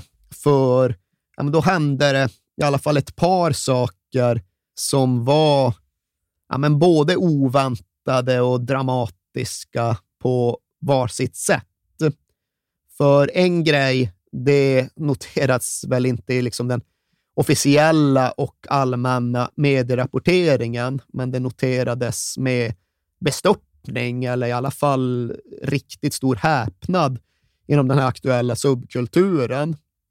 För som sagt, när Misjek greps i Göteborg, då hade han och hans Sharks-polare åkt upp med Slask och Lecha. Och de hade då vänskapsband som sträckte sig årtionden tillbaks i tiden och, och de hade då medfört allt från liksom fullständigt harmlöst öldrickande och brödraskap till ja, dödligt våld. Mm. Men våren 2006 så bestämmer sig Wisla Sharks och i praktiken då Mischiek att rätt mycket från ingenstans bara bryta med både Slask och Lecha och istället välja den andra sidan av den polska huligangemenskapen. Han skickade in Vissla Sharks i ett vänskapsförhållande med Ruch Shortsov och deras psycho-fans. Och det var oväntat, det var liksom chockartat för många av de som faktiskt var berörda. Och det var ett val som skulle visa sig få konsekvenser. Vänta lite, du sa 2006, du menar 2016 ja, va? Ja. Ja. ja, för fan. 2016, absolut. Eh, och det här, alltså, jag kan ju inte det här. Jag ska inte sitta och låtsas som att jag vet varför Vissla Sharks valde att köra med Shortsov som de tidigare hade hatat. Men de som säger sig ha lite koll, de menar att det ändå fanns en grej i hur Vissla Sharks sågs utifrån som de ville komma till rätta med. För alla visste ju, ja, men okej, Vissla, de har sin sak, de har sin pryl med Krakowia. De kör med knivar, machetes, de hugger för att döda. Och ja, det är deras sida av, av huliganismen. Men sen finns ju det här som alla de andra då ägnar sig åt och det var ju mer liksom kampsport i grupp. Ja. Det var de här 20 mot 20 i något skogsbryn och där ansågs inte Vissla vara så värst mycket att räkna med. De behöver sina knivar, annars är de ingenting. Ja. Och på den scenen så var det då tydligen Ruch Shortsov och Psycho-fans som dominerade och dikterade villkoren. Så om man ska tro den här versionen så var anledningen att Mischiek ville liksom ha det bästa av båda världar. Nu skulle liksom fronttrupperna från olika fält av huliganismen slå sig samman och bli liksom en ostoppbar front. Han var ute och värvade helt enkelt. Ja, han var ute och värvade eller liksom i alla fall slog sig samman med den del där Vissla inte redan var högst ansedda. Nu skulle ingen jävel kunna säga någonting längre, för ja då, vi tar gärna våra vapen och då stoppar vi inte. Men är det så att vi ska köra utan vapen, ja, vi är bäst då också Ja. i så fall, för nu är det vi och Rush. Men som sagt, det där var ju, i alla fall för det blotta ögat, i alla fall från början, mest en subkulturell grej. Den andra stora förändringen, den skedde ju inför öppna ridåer och fulla fotbollsläktare. Ja, för Boguslav Kopial bestämde sig för att sälja klubben va? Ja, alltså det var det lite tufft för Kopial, för miljardären Kopial och hans Telefonica under några år. Den globala finanskrisen eh, gjorde stor ekonomisk skada för dem och det var en grej, men därtill så hade Kopial begripligt nog tydligen tröttnat rätt mycket på Vissla. Det var visserligen inte så att han behövde liksom ha med Mischek att göra, men han insåg ju att det var en komplicerad klubb som inte nödvändigtvis enbart gav honom goodwill och därtill så ah, fick han inte riktigt till det där sista sportsliga steget. Han hade kämpat på, han hade pumpat in pengar och han hade gått från den ena tränaren till den andra tränaren till den tredje tränaren tills han till sist inte riktigt orkade bry sig längre. För ingen tränare tycktes kunna lyfta Vissla det sista steget in till Champions League. Och det var ju det han hade drömt om. Det var Ja. gruppspelet i Champions League. Men efter att ha försökt i nästan 20 år så släppte han det. Det får vara, det blir ingenting, det är för krångligt, det är en massa skit på gatorna som mest bara smutsar ner mitt företag och mitt varumärke. Så äh, jag släpper det. Han hade investerat, jag vet inte, så här 300 miljoner zloty, alltså tre kvarts miljard eller någonting. Men Ja. äh, nu räcker det för mig, nu får någon annan lösa det. Och grejen då var ju att det stod inte direkt folk på kö för att anmäla sig för att dunka in ytterligare någon halv miljard utifrån rådande förutsättningar. Ja, men det var några jävla skummisar som tog över i typ tre veckor eller något sånt Ja, där, det va? var någon skatteskojare som Ja. hette Meresinski som just tog över och var borta efter tre veckor efter att det blev uppenbart att nej, men, hans bankgarantier håller ju Nej. inte. Men där fanns det väl slutsatser att dra för alla någorlunda seriösa intressenter.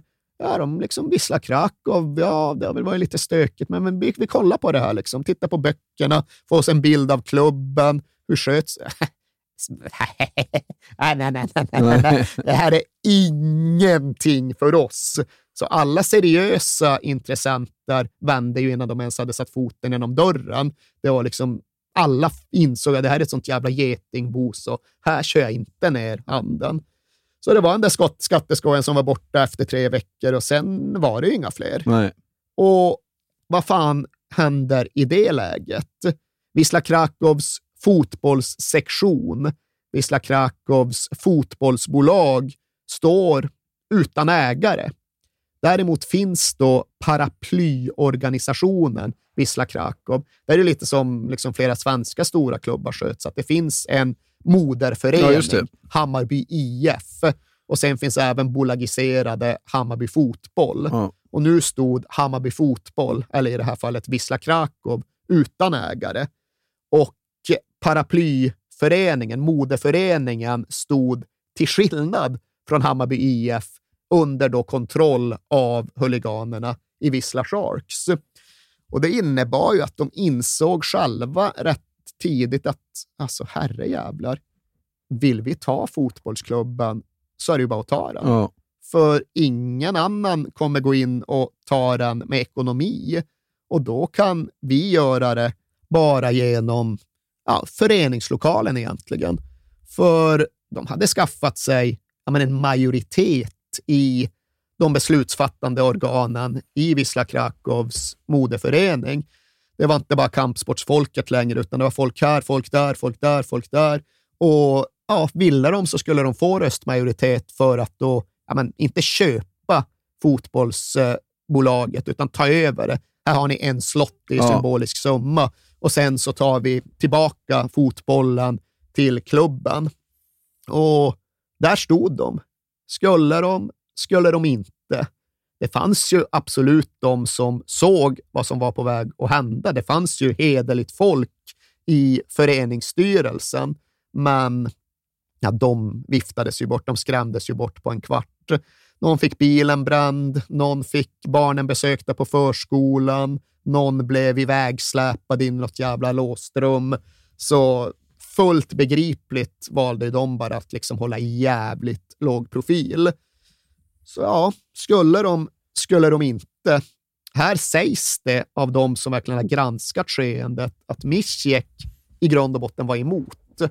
För han fatt- Jaha. Ja, nej, men han fattade att, nej, alltså fan, kampsporten, allt det där, det funkar ju bra som front och det ger oss liksom våra högkvarter och våra möjligheter och vi kan tvätta pengar och liksom vi kan köra cigarettsmuggling och allt vad det nu är. Men alltså fotbollsklubben, det är en annan typ av bäst. Det kommer ändå ge så mycket större synlighet, så mycket större exponering, så mycket stark grans, större granskning. Och Mischek ska ju ändå ha varit smart. Han ska Ja, för det där är ju väldigt smarta argument för att inte göra det. Ja, alltså vad fan, de Ja. vill ju trots allt ändå, de vill kunna, de vill kunna gå bakom sin Vissla Sharks-banderoll och diktera villkoren runt arenor. De vill ryktet om sig som de största, tuffaste och farligaste fotbollsgangsters som finns. Men därefter så ville väl i alla fall Mischek i grund och botten mest köra sin knarksmuggling och sin beskydda verksamhet och ja, sitt kriminella jävla konsortium. Ja, det vill man ju inte ha uppmärksamhet på. Det var precis så resonemanget gick, men samtidigt så var det en diskussion och liksom, det var ju andra i Sharks som hade fotbollen som, ett mycket, som en mycket större del av sina liv och som ändå återgick, vad fan, Vissla Sharks, vi var, vi är ändå en fotbollsfirma. Här kan vi göra något som ingen firma tidigare. Vi kan ta över vår egen klubb, vi kan göra det till vår klubb. Fattar du hur jävla coolt? Ja, jo, men det var ju så det pratade, det var ju så det tänktes. Och de som just säger sig ha insyn, de hävdade ja, men till slut Mischek bara, "Ah, slänger bara okej, okay, vad fan, kör och ha lite kul. Men jag kommer i grund och botten hålla mig utanför.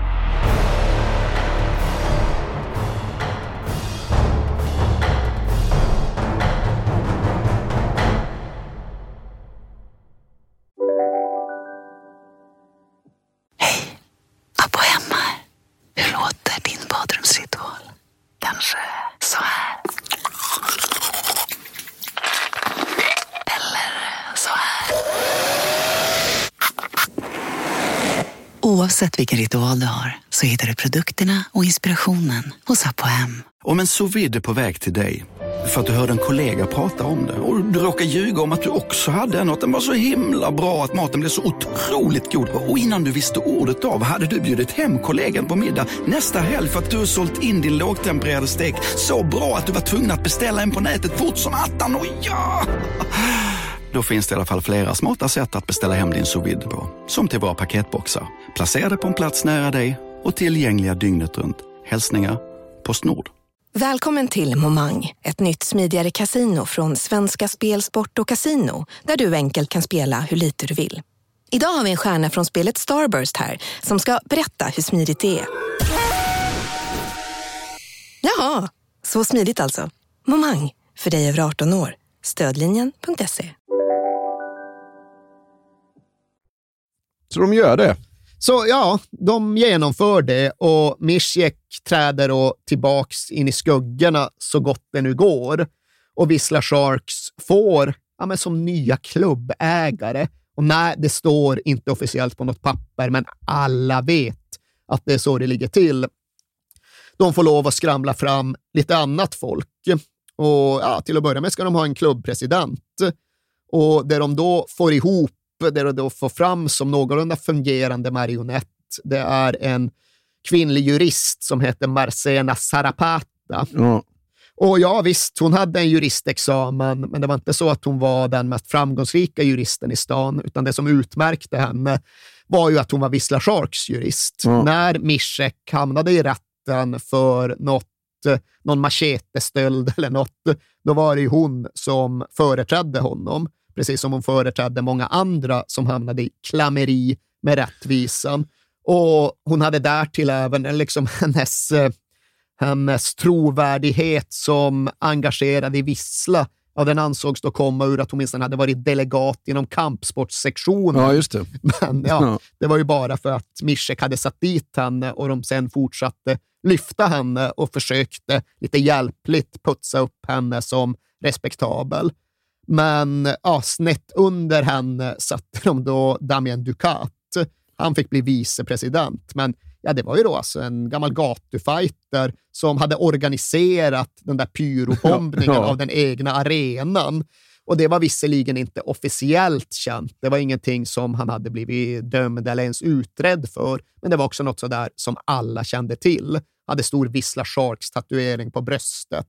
Hade bokstäverna WSH på knogarna. Ja. Så ja, alltså, han var väl inte den mest maskerade Sharks-representanten i den nya klubbledningen, men han var ändå han bemödade sig ibland med att ta på sig en kostym.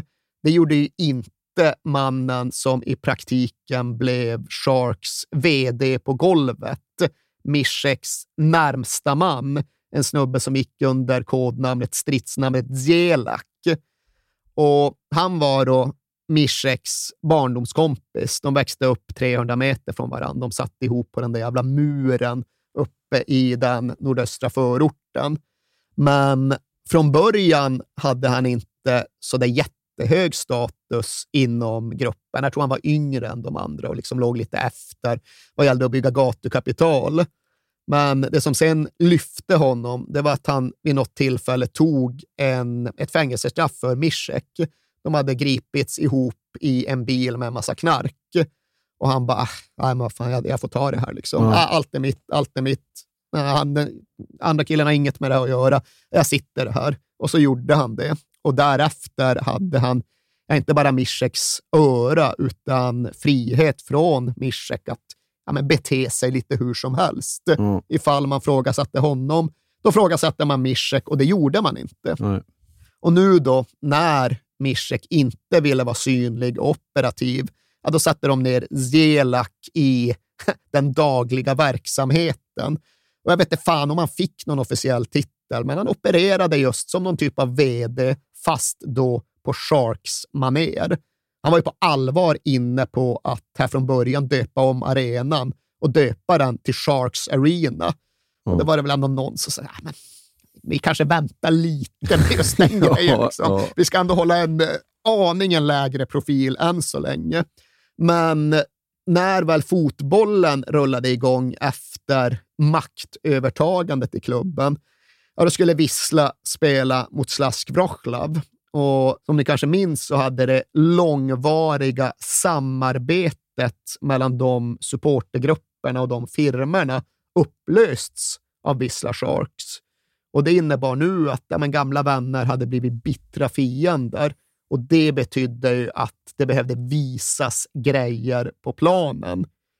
Så dagen innan matchen, när det ska vara ja, men så genomgång och tränarsnack och taktikdragning, då stormar Zelak in i A-lagets omklädningsrum. Och själv ser han det som att ja, men jag ska hålla ett välbehövligt peptalk. Liksom. Ja. Nu ska jag bara liksom förklara vad det här betyder. Men ja, han står ju där och skriker och hotar och det är könsord och det är liksom aggressivitet och ja, det är ja, det, det, är ingenting som någon av spelarna där inne tidigare hade upplevt. Och visste de inte det sen tidigare fick de ju förklarat för sig att ja, men nu är det så här, här att det, det är huliganer som styr klubben numera, så det där är typ vår chef. Ja, ja vad fan. Och i efterhand är det en av spelarna som anonymt har berättat om att ja, visst, jag kände väl skräck, men jag kände kanske ännu mer skam och förödmjukelse och ilska. För okej, okay, det här är då bevisligen en farlig jävla bandit, men jag har alltså tränat hårt under hela mitt liv och kämpat och strävat och nu står någon jävla fängelsekund och skriker och vrålar och hånar mig och liksom försöker förklara hur jag ska spela och vad jag ska göra. Alltså, Nej, ja, det är alla förolämpning. Ja. Och det är inte så att det tog skruv direkt, för Vissla gick sen ut och förlorade mot Slask med 5-1 och förlorade därefter, eller i samband med det, sju matcher i rad. Och hur tror du Vissla Sharks reagerar på detta? Nej, det är ju inte alls ja, Det är inte vad de hade Nej. tänkt sig. Så då ska de ju liksom agera utifrån ja, hur de ser att det ska ageras. Så det sparkades ju till höger och vänster, hej vilt, och inom sporten och utom sporten. Båda ASS-tränarna fick gå direkt, för de hade då försökt liksom spä ut Jelaks budskap på ett eh, på ett sätt som inte var konstruktivt. Och då fick ju managern också nog Darius Vidovcik för han pallar väl två månader. Men sen bara, jag tackar för mig, det här går ju inte. Och i sidan av sporten så är det klart att de gjorde ju upp med folk och fiender från förr. Säkerhetschefen i Vissla, han hade suttit där i över 30 år, men ja, du fattar själv, säkerhetschefen. Ja, du. Ja. Han åkte ju ut med, på två jävla röda såklart. Och där det gamla försvann så kom ju då det nya in när det skulle tillsättas nytt folk. Ja, då var det ju Vissla Sharks-folk som tillsattes. Vissa var underhuggare, andra var släktingar, andra var liksom öppna medlemmar, men alla gjorde ju sitt för att någonstans dränera klubbkassan på pengar och slanga över det till sig själva och Vissla Sharks istället.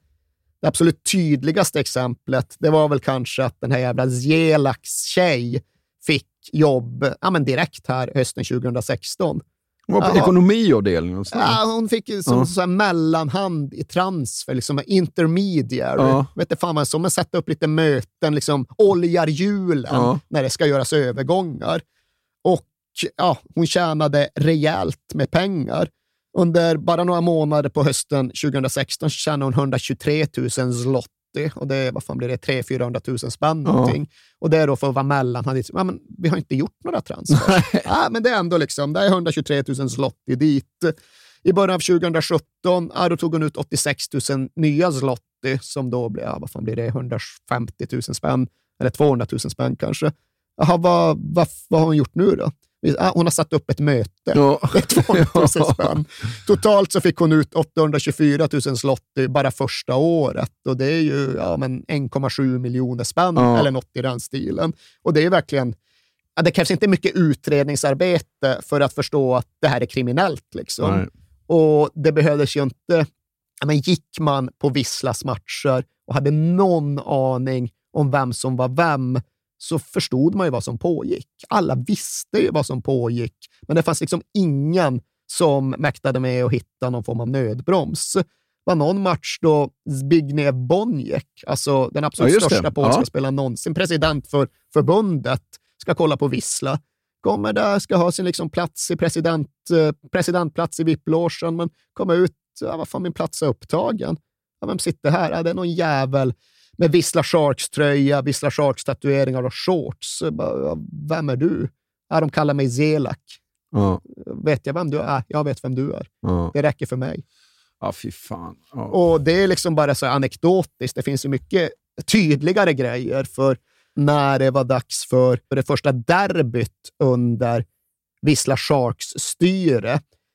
Ja, då är det klart att folk undrade vad som skulle hända. Det blev rörigt runt matchen, men det mest notabla det var då att Visslas lag springer ut i en speciell sorts röda uppvärmningströjor. För på de där uppvärmningströjorna står det en fras på polska som jag inte ska försöka uttala, men som på svenska betydde Dudek, krya på dig. Dudek, är det inte Jerzy Dudek, den gamla stormålvakten. Det är ingen spelare eller klubbfunktionär eller något överhuvudtaget. Vem, vem är nu den här Dudek? Jo, det var så att i och med då det här nya samarbetet med psycho-fans från Chortsov så hade en massa ligister och kriminella därifrån börjat ansluta till Vissla Sharks för olika typer av uppgörelser och indrivningar. Och strax före det här derbyt, höstderbyt 2016, så hade en sån aktion ja, men gått lite fel på det sätt som den gör ibland i de här sammanhangen. Jag tror det var att de skulle driva in någon skuld eller om de bara skulle liksom markera mot någon snubbe i Krakows undre värld och de attackerade honom ett halvdussin pers med machete som de alltid hade. Men han hade då skjutvapen så han försvarade sig och bara sköt mot. Och då fick den här Dudek en kula i ryggraden. Och Dudek var då liksom, ja, men inhyrda muskler från Ruch Shortsovs firma som kommit till Krakow för någon sorts knarkuppgörelse och blir skjuten och hamnar på sjukhuset med en kula vid ryggraden. Och honom springer då laget in till match med någon form av eh, bli bättre-hälsning Ja. på sina tröjor. Men det fattar ju inte laget. Eller, alltså, som jag förstår det så... Jo, alltså många av dem tror du många, flera av dem fattar och de som inte fattar får veta det ifall de frågar. Ja, men hur jävla korkade är de då? Alltså, att, de tycker ju sig inte ha något val. nej, nej, liksom- men, nej, men jag menar inte spela, men hur jävla korkade... För, för att, om alla fattar detta så borde de ju inse att går vi inte lite långt nu? Vi hyllar någon jävla maffiasnubbe. De kände ju sig maktfullkomliga, oantastliga. Fatta själv varifrån de hade kommit. De var ett gatugäng som till att börja med hade tagit över hela liksom huliganscenen runt Vissla, som därefter hade mördat sig upp i någon form av monopolställning i Krakow, som hade tagit över droghandeln i stad, som närmade sig någon typ av kriminellt monopol på staden och som därefter hade tagit över hela jävla Vissla Krakow som klubb. Jo, men gravt kriminella brukar väl ändå inte vilja ha ögonen på sig. Och det, det här är ju, titta väl- på oss, vad balla vi är som hyllar liksom maffia-typ. Ja, och där fanns det väl en slitning som eh, med tiden skulle komma att kosta. Men det enda jag tänker mig, det är ändå just att de kände sig så jävla untouchable Ja. att de tyckte att de kunde göra vad som helst. Och framför allt de som kanske brydde sig mer än om fotbollsläktarna än om droghandeln. De kände att ja, men vi är ju de saltaste snubbar som någonsin har funnits. Ja. Kolla, vi har inte bara liksom tagit över en läktare, vi har tagit över en klubb och vi kan få den klubben att göra vad som helst, för det är vi som är klubben. Ja.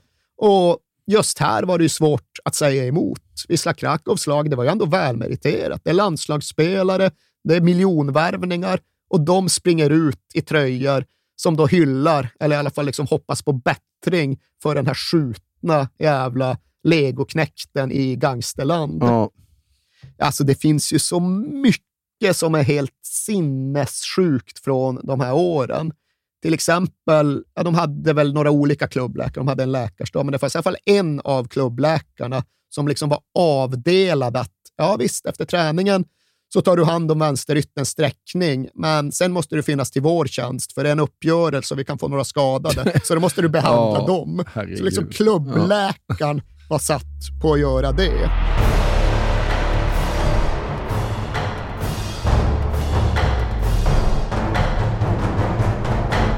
Ja, det går liksom inte att ta in utan att skratta åt den helt hejdlösa galenskapen i allt, men vi vill ju verkligen betona att vi hoppas att ingen missuppfattar det här berättandet på ett sätt som skulle göra gällande att vi liksom eh, glorifierar eller glamoriserar eller skönmålar eller ursäktar allt ja, detta vansinne som pågick.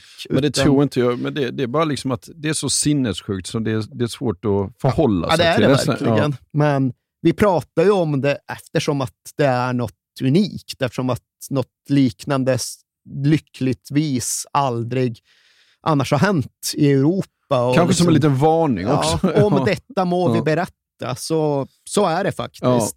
Men ja, nu är vi då ett drygt år in på Wisla Sharks-styret av Wisla Krakow och ja, men vansinnet bara galopperar iväg. Och det finns ja, men så många olika skildringar och vittnesmål som vart och ett för sig får en att gapa. Liksom, någon gång hade de tydligen en snubbe bunden i den allmänt öppna klubbrestaurangen.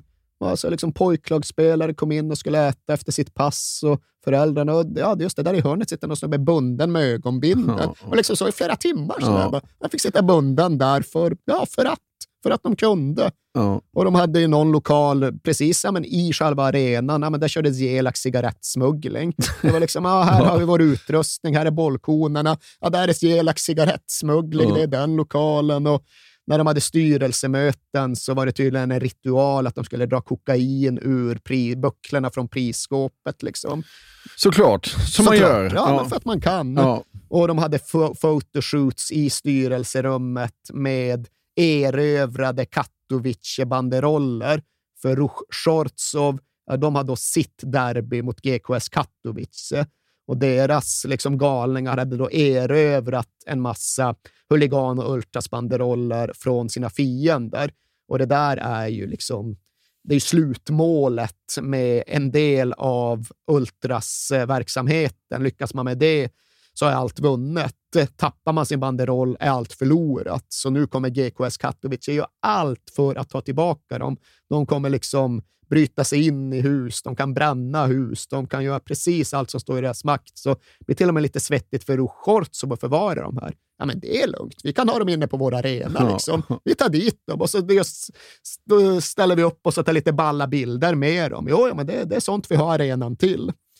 Och till sist var det också, ja, men det är någon av de här shorts av människorna som jag berättade att ja, vi var uppe och liksom, ja, de hade väl säkert gjort någon jävla indrivning eller haft någon fight eller någonting, men sen när de ska fira efteråt, ja, men in i styrelserummet och så sitter de där och så börjar de dra fram en massa listor på olika spelare. Ja, men de knutet till den agenturen, de knutet till den agenturen. Här, vad fan, välj några liksom. Vilka tycker ni att Ruch ska värva? Så, han, han, han. Alltså, vadå, vi, kan, vi har ingen makt här, liksom. vi kan inte bestämma något. Nej, just det, just det. Nej, nej. Vi tänkte ta den här och den här. Och sitter den där killen från Shots och bara, alltså, vad fan, jag är bara en vanlig enkel huligan. Ja. Vad är det här för Ja. någonting? Och där, med den frasen, eller vad man nu ska säga, så inleds väl någon början till någon typ av slut. För ja, Ruch, de hade värvats av Mischek för att ja, men de i hög utsträckning var bättre fighters än vad Wisla Sharks var. Men de var sämre gangsters. Ruchortsov, ja, de var väl i grund och botten alltjämt en fotbollsfirma i första hand. Wisla Sharks var en gangsterorganisation, ett brottssyndikat i första hand. Och de intressena kom ja, men med tiden att kollidera. För trots all jävla oförsiktighet och all dumdristighet så hade Mischek med sin jävla järnhand ändå lyckats hålla polisen borta från Vissla Sharks kärna. De kom inte åt dem. De kunde liksom göra gripanden i anslutning till våldsdåd, men droghandeln och allt det där, de kom inte fram. Men då riktade de istället in sig på Ruch Shortsov. Det som sägs i Polen det är också att Katowice-polisen är bättre än Krakow-polisen. Mm. Mer pålitlig.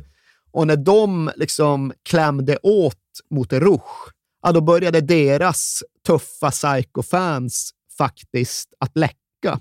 Och de läckorna kom ju då även att eh, inkorporera och kriminalisera Vissla Sharks. Det var inte så att de satt på alla hemligheter och visste allt och kunde sälja ut allt, men de visste tillräckligt mycket för att ge polisen någonting att gå på mot Vissla Sharks. Ja, men de hade väl drogsamarbeten också.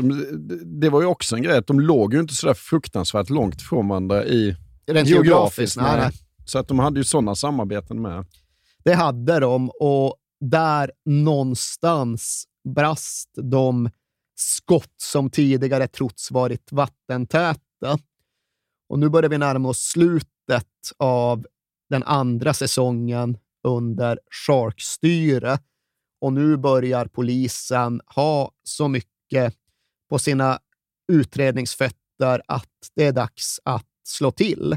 Det är dags att gå in och liksom faktiskt plocka de misstänkta, de ansvariga, de ledande inom både Psychofans och Vissla Sharks. Och det här är ingen liten polisoperation. Den förbereds under veckor, under månader. Fler och fler blir inblandade ju närmare tillslaget vi kommer. Och till sist, alltså det är nästan tusen poliser från antiterrorstyrkor och fan vet vad som ska genomföra det här tillslaget. Och det gör de då den 21 maj 2018. Då slår polisen. De slår framför allt mot ja, men ett alldeles särskilt drogsyndikat.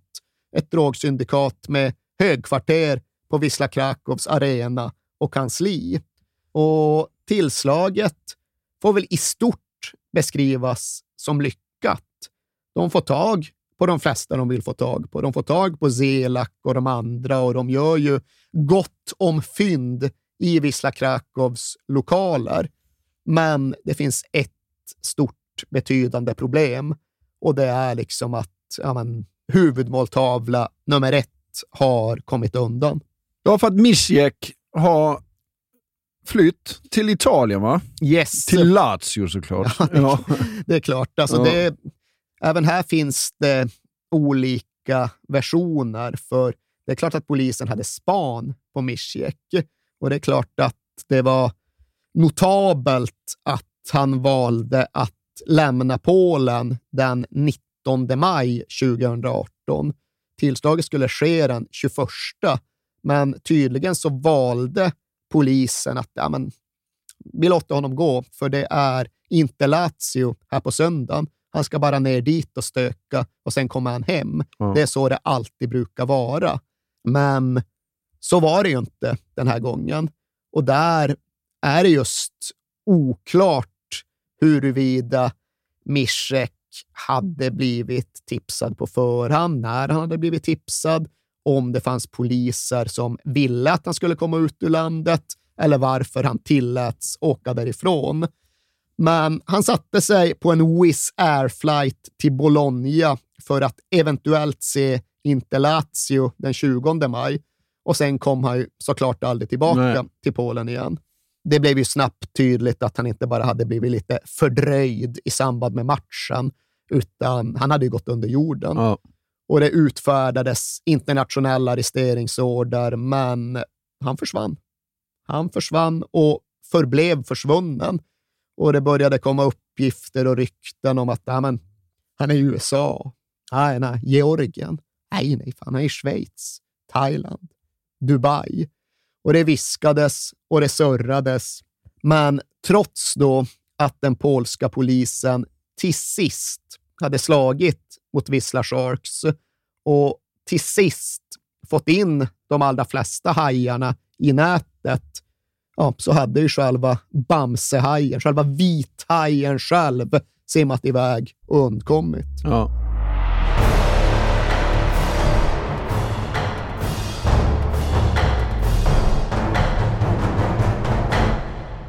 Ska vi gå in på sommaren 2018 och uh, faktiskt prata lite om sport? Ska vi växla lite spår, tänker ja.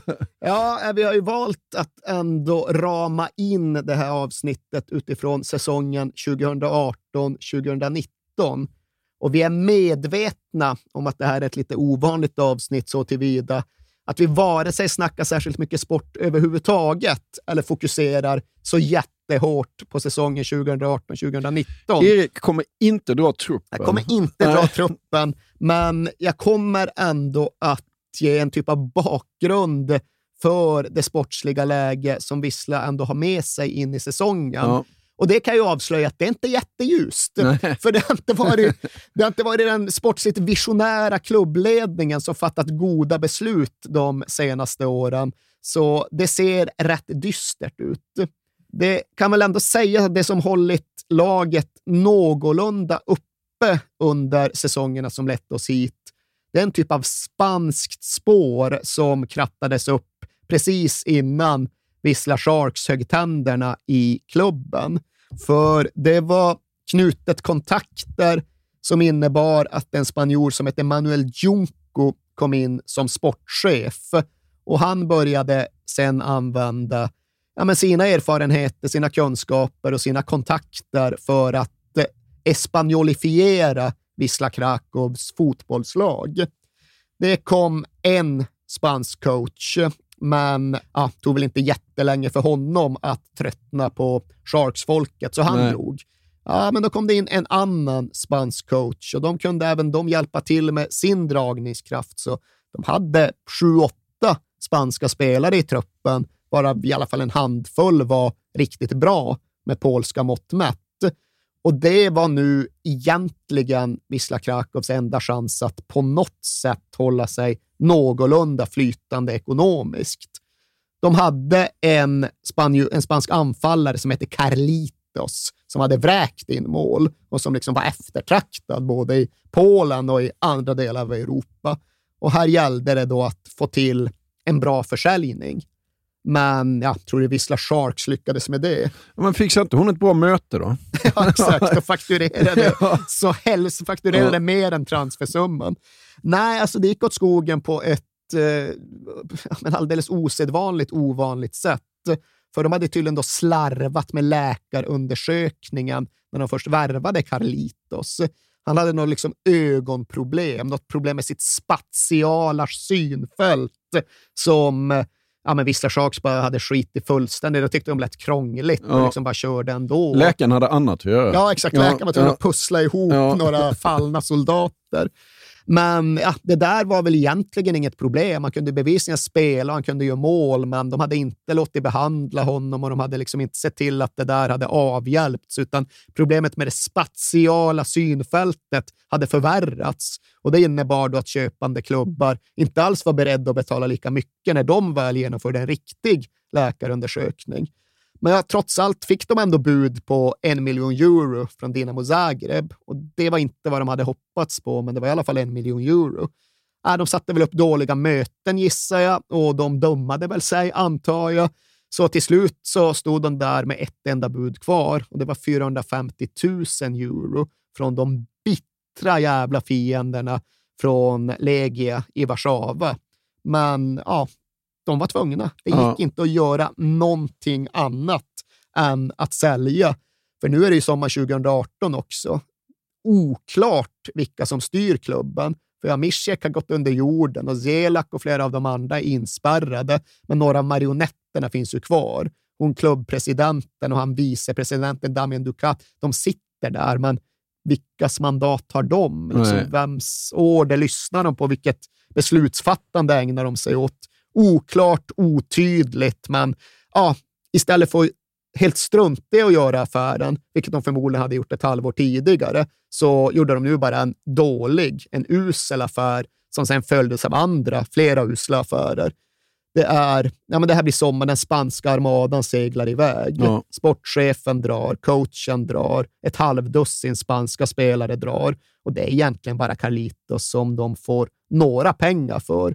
Men de lämnar ju dels då ett kraftigt försvagat lag, men de lämnar ju såklart även ett dårhus. Och Manuel Junco, han är en av dem som faktiskt har berättat med namn om den här perioden i Wisla Krakows historia, för de flesta polacker vågar ännu inte. Liksom. Men han har ändå pratat. Och liksom, han pratar väl i och för sig mest om bara röran och oredan och den eftersatta sportsliga verksamheten. Han var sportchef, han skulle sköta scouting, men det gick inte. Uh, han brukar ju scouta med Y-scout, det datorprogrammet som alla andra, men det blev ju avstängt för att de inte hade betalat avgiften. Aha, men då får jag väl bli old school och liksom sätta mig i bilen och åka iväg till matcher för att scouta. Nej, det går inte. Det finns inte pengar till bensin. Nej. Vad fan ska jag göra då? Ja, men du kan väl se till att de tränar ordentligt i alla fall. Tänk inte så mycket på nyförvärv, inga pengar. Liksom, kolla på att det liksom funkar nere på sporten. Ja, alltså vad fan. De hade en fungerande motionscykel på träningsanläggningen. Det var typ det enda träningsredskap som fortfarande stod upp. Där fick de stå i kö för att liksom cykla på en motionscykel. Och det är väl en sak, men sen visade det sig också att det fanns ju Ja, det fanns ju ändå en scoutingavdelning underställd Manuel Junco och den bestod av två personer. Då var det så att den ena, det var en riktig scout, alltså en fotbollsmänniska som hade funnits där i några år under den tidiga ledningen. Och sen fanns det en kille till som Vissla Sharks hade satt dit. Jaha. Liksom, men en läktarkille, Ja, en ja, huligan, ja. liksom. Och då skulle han ha sina synpunkter på vad som skulle värvas. Och de blev osams om någon oduglig serb som hette Nikola Mitrovic. Och när den ena scouten blir osams med den andra scouten i Wisla Krakow, hur slutar det? Jo då, den ena scouten knäcker näsbenet på Ja, den andra ja. och sen är det färdigdiskuterat. Och ja, det var ju som det var nu på något som började likna andra sidan, men som i själva verket var något vakuum eller någon limbo. För på sommaren 2018 så var väl det allra värsta och mest akuta problemet det som kretsade kring själva arenan som Vissla hyrde av staden, av kommunen, men som de naturligtvis hade skitit i att pröjsa hyran för. Och betalningskraven hade de ju bara slängt Ja, ja. ens kolla på. Så det var väl så ett och ett halvt år eller något som de hade bara spelat obetalt. Och nu sa staden, men vi kommer stänga, ni får inte spela här mer. Och då började de planera för, ja vad fan, började få planera och spela i Tychy, någon liten polsk stad. Men eh, det fattade ju Wisla Sharks ganska direkt att det kommer inte hålla. För GKS Tychy, de har då ett friendship med Krakowia, så varenda Ja. match skulle i så fall bli liksom utsatt för attentat. Ja. Började de kolla på Gliwice istället, men till sist så förbarmade sig liksom staden. Ja, men, äh, vi får, ni får spela ändå. Men det var på lånad tid och det var egentligen ja, men, hela Wisla Krakows elitverksamhet, hela Wisla Krakows existens. För förbundet började ju också ställa sina frågor och ha sina synpunkter. Alltså, vi kollar på era bokslut och redovisningar och så här kan det inte se ut. Nej. Alltså, ni har ju inga pengar, inga intäkter längre och pengarna bara rinner ut ur klubben. Vi kan inte ge er elitlicens på de här premisserna. Så de fick någon så här typ förhandsvarning, någon röd flagg att ja, ni måste ju fixa det här innan 2018 är slut, annars får ni absolut ingen elitlicens längre fram. Och de liksom får gå in i säsongen då med förstärkt finansiell och infrastrukturell övervakning från förbundet med omedelbart återbetalningskrav från kommunen och därtill ja, bland annat också liksom förbjudet att ta med sig några borta. Det är klart de inte får ha med sig borta fans för det hade även stökats en del runt Visslas matcher under den här tiden. Det framstår verkligen som en bisak. Så, ja, det var upplopp här och upplopp där. Sånt som man annars hade gjort ett rätt stort nummer av. Här är det bara, ja, ja men visst, det också. Ja. Liksom. Men, ja, nej, ni får inte ha med några borta fans till matchen. Det begriper ni själva. Det går ju inte. Nej. Men trots allt detta så inleder Vissla sjukt nog faktiskt rätt bra nere på planen.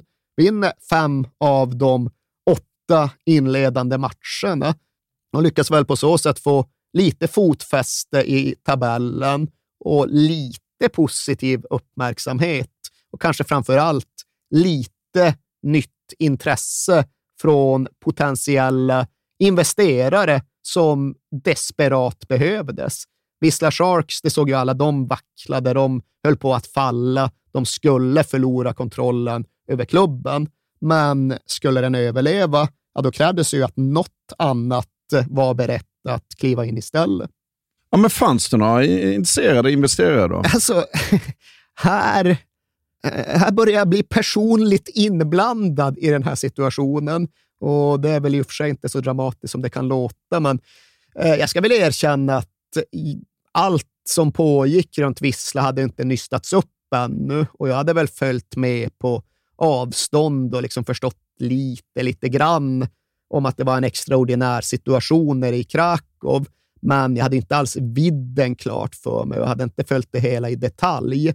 Men den 6 september 2018 så dimper det plötsligt ner ett mejl i min inkorg. Och det mejlet har rubriken Polsk satsning. Och det mejlet var skickat från någon som inte sa mig någonting. Det var en helt vanlig hotmail-adress och ett namn som ja, inte betydde ett skvatt för mig och som inte gick att googla sig fram till heller, men vars avsändare då ändå aviserade ja, men någon typ av ofrånkomligen rätt intressant fotbollsvision.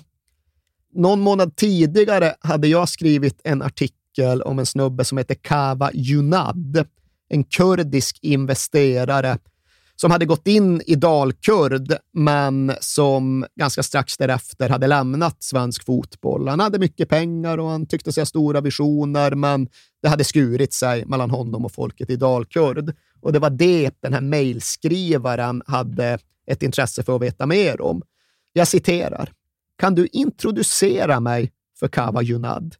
Jag representerar en polsk klubb slash Champions League och jag tror Junad vill bli ny ägare. Jag, bara, ja, nej, jag tänkte väl inte så där jättemycket mer på det. Jag slängde iväg ett svar med någon mejladress. liksom... Du gjorde ändå det. det ja, men det var ändå liksom någonting i det ja. där. Ja, visst, representera en polsk klubb slash Champions League. Visste du då inte vad det var frågan om, visste inte vad det var för klubb. Nej. Trodde ju uppriktigt sagt såklart att det här är ju ingenting. Nej. Det är liksom bara någon snubbe med en hotmail-adress. Men Samtidigt så kan väl han få skicka ett mejl till Kava Junad och ja, får ja. de ihop något så ja, men håll mig uppdaterad. Ja. Eh, något kanske sker, något kanske händer. Men det skedde då den 6 september och även om jag väl anade att det kanske syftade på Wisla Krakow så tänkte jag inte mycket mer på det och det försvann sannerligen i bruset runt klubben tio dagar senare när ja, men en sorts bomb ändå briserade nere i det mediala Polen. The world of criminals and football come together. Soccer hooligans from Wisła Krakow who are behind stadium brawls are not only responsible for dealing drugs and beatings, but also murder. They are an organized gang and have their own men in the management of the club. Now, the club is trying to distance itself from the revelations made during TVN's Supervisor program. Football hooligans shooting flares within their own stadium, trying to stop a match of their own team, fighting in the stands, and training for such fights in buildings that belong to the football club. This is what has been going on in Krakow for years now, because as it was discovered by TV and Supervisor journalists, the hooligans are very influential among the Wisła Krakow Football Club authorities. Ja, för då sänder deras liksom polska motsvarighet till Uppdrag granskning kan man väl säga? Ja, det kan man väl. Supervisor. Supervisor. Sände ett ja, väldigt gediget och bra grävande reportage om klubben. Ja, fotboll och gangsters ja. som det rubricerades på nationella TVN. Modigt också får man väl säga. Ja, ja. Alltså, personen som låg bakom det reportaget, som har skrivit böcker och mängder om artiklar om allt detta, heter Szymon Jadzak. Och det är ju absolut det närmaste vi kommer en hjälte i hela den här historien. Och det är hans arbete, hans grävande, hans mod som har uppdagat ja, men lätt 75 procent ja. av det som vi nu redogör för och pratar om och refererar. Så det är liksom en journalistisk bragd ja. han har utfört och han har gjort det i en kontext där de flesta andra inte ens vågar sticka ner sin blyertspenna. Så han ska nämnas, hedras och hyllas. Och ja, men hans reportage, det detonerade verkligen. Alltså, det blev en större grej när det sändes än när specialpolisen slog till mot Wisla Sharks och Wisla Krakows eget högkvarter. För här var det liksom grafiskt och det var filmat och det var underbyggt på ett sätt som ja, men i grunden gjorde det omöjligt att tvivla på, att ifrågasätta att det hade gått till på precis det här sättet som vi nu har berättat. Liksom hela händelsekedjan låg utnystad och alla kopplingar mellan Wisla Sharks och Mischiek och själva klubben var preciserade och förklarade. Så det fanns liksom inga tvivel. Och det var här som ja, men Polen verkligen vaknade. Ja. Just för att ja, men nu går det inte att låtsas längre. Fram till och med mitten av september 2018 så hade ja, men hela Krakow hade vetat. Ja. Och alla de som brydde sig hade om inte annat förstått i samband med polistillslaget. Men det var kanske alltjämt ändå inte allmän kännedom hur långt allt verkligen hade gått, hur grovt allt faktiskt var. Men ja, nu fanns det ingenstans att gömma sig längre. Nu var allt ute i ljuset. Och det innebar ju att ja, men dominobrickorna fortsatte falla en efter en snabbare och snabbare och snabbare. Och ja, men de som fanns kvar i klubbledningen, de här marionetterna, Marcena Sarapata och Damien Ducat, ja, de tvingades ju ut, piskades fram för att ja, men göra lite press. Men det gick ju åt helvete. Ja. Där satt han Damien Ducat och liksom, ja, du är ju Vissla Sharks och nu är du vicepresident i Vissla Krakow. Vi börjar där. Ja. Eh, nej, nej, nej, nej, jag, jag är inte Vissla Sharks. Okej, den här svinstora tatueringen av en haj på bröstet, ja. den har inget med saker... Ah, Får jag se dina knogar? så nej, det gick ju sådär och det gick sådär åt alla håll för han bara, nej, nej, nej, jag har inget med ja, Jag förnekar, jag har aldrig slagits. Vissla Sharks, nej, men de är ju vilka grisar liksom. Jag skulle aldrig drömma om att beblanda mig med sånt. Då. Det gjorde han ju Vissla Sharks också förbannade. Ja, ja, ja. men vad fan sitter du och säger, din jävel? Så ja, men han brände ju ut sig i alla jävla riktningar och pressen på alla berörda intensifierades dramatiskt. De hade trots allt kvar sin storsponsor, alltså bettingföretag LV-bet, och de fick ju gå bara ja, ni får ju lov att styra upp det inom en kvart, annars drar vi in varenda jävla slott. Ja. Och det var ju det sista, liksom. det var en sista intäktsström de hade. Och polisen fick också sitt, eh, sina, sina hajar varma för ja, när man såg det där reportaget så blev det, ja men det är Mischek, det är honom som, det är han som måste inför rätta. Varför har han inte tagit honom? Ja. Nej, vi lät han flyga ut för se Inter Lazio två dagar före tillstånd. Ja. Men vad fan, det kan ni ju inte göra! Och då fick liksom polisen lov att snäppa upp några hack de också. Och sen gick det ju inte, det gick inte ens två veckor innan Mischek greps nere i Italien, i Casino, 14 mil sydost om Rom. Sen är det ju för sig lite oklart om det var för att liksom, polackerna hade fått Interpol att agera på ett internationellt sätt och mobiliserat italienarna, eller om det bara var en rutinkontroll av en gammal skruttig Fiat. Faktum är att realiteten tyder nästan på det sistnämnda, för de ja, gjorde den där rutinkontrollen, insåg att det var falska papper papper och tog fingeravtryck och fattade att okay, här har vi att göra med någon som är internationellt efterlyst. Men lika fullt så släppte italienarna Mischek efter bara, tror jag, en natt i häktet. Och numera finns det ju vissa tvivel inom EU-apparaten på det polska rättssystemet. Ja. Det har vi egentligen inte varit inne på överhuvudtaget, men det har ju hänt en del med den politiska och i förlängningen den juridiska situationen i Polen. Så det gick att liksom gå vägen där det utövas någon sorts påtryckningar. Nej, men det går inte att lita på polsk rätt längre. Han kommer inte få en rättvis behandling. Nej, på något sätt så försattes han på fri fot. Aha. Och det framstod ju som helt obegripligt och på alla bara, ja men nu går han ju under jorden. Ja. Nu lämnar han ju kontinenten. Men istället så valde Mischek att liksom träda ut i offentligheten. Jag fattade det som att han skulle inställa sig på polisstationen i kasino varje dag bara för att ha närvaro. Det tror jag han sket ja. Men han tog liksom ner sin familj, sin fru och sina barn. Och själv, alltså han var ju brottsling på riktigt, så han hade ju såklart inga sociala medier eller något sånt där. Men hans fru hade Instagram och där syntes han normalt sett aldrig till. Men nu visar han upp sig dag efter dag på glada semesterbilder, så taggade, geotaggade med exakt Jaha. vart de var och så där. Och folk undrar, vad fan är det där nu då? Och sen gick det några dagar och sen ställde han upp familjen för att posera inför någon form av foto. Och då har han själv en skylt på polska, då, D kolon informatör syftar förmodligen på den här Damien Ducato som mm. alla i Vissla Sharks hade blivit förbannade på några dagar tidigare och som då ja, kanske hade börjat samarbeta med polisen. Och Det var väl en sak att han stod med den, men sen hade han givit sin dotter en skylt och där stod hon med en skylt. Frihet för VSH. Jag vet och jag skäms inte. Mm. Och man bara, ja, det är väl kanske inte det mest Nej. smakfulla du kan göra. Men kontentan av det där, att han liksom höll sig synlig trots att han någonstans var på flykt undan rättvisan. Det slutade med att han en dag i stort sett bara gick och lämnade in sig själv på polisstationen igen. Ja. Och då är väl teorin bland till exempel Szymon Jadczak och ja, de journalister som verkligen följer och har insyn i detta, att han utnyttjade den här fristen han ändå hade fått, de här ja, men två veckorna eller vad det nu var frågan om, till att knyta ihop de affärer han behövde knyta ihop, sopa ja. igen de spår han behövde sopa igen, göra upp med dem han nu behövde göra upp med.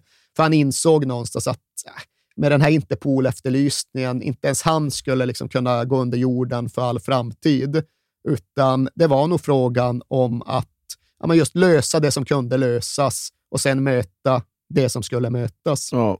Och den 18 oktober 2018 klockan 21.41 på kvällen. Då landar slutligen ett flygplan från Milano på Chopin-flygplatsen i Warszawa. Och ombord på det planet sitter ju då Mischek och nu förs han till rättvisan, till isoleringscellen i väntan på förhör och rättsprocess.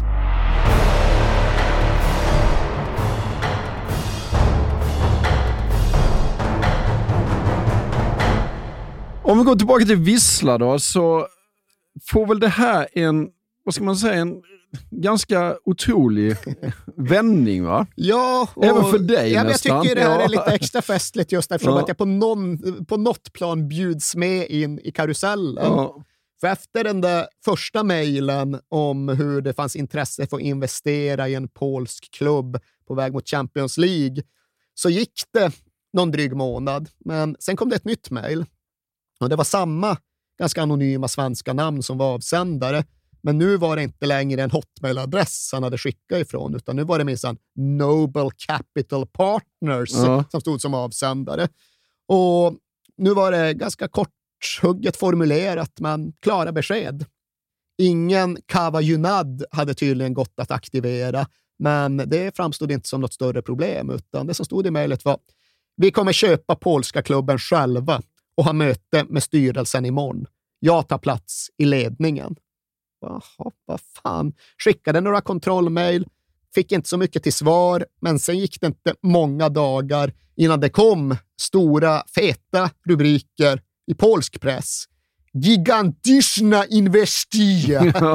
Så uttalas det inte, men det ser kul ut när man skriver ut det på polska och man fattar att det betyder gigantisk investering. Nu jävlar vände det till sist för Vissla, för nu hade de hittat guldkrukan. Nu skulle pengarna bara flöda in i konkursboet och nu skulle ju allt vända. Och ja, det rapporterades om att ett internationellt konsortium rätt och slätt var överens om att ta över Wisla Krakow.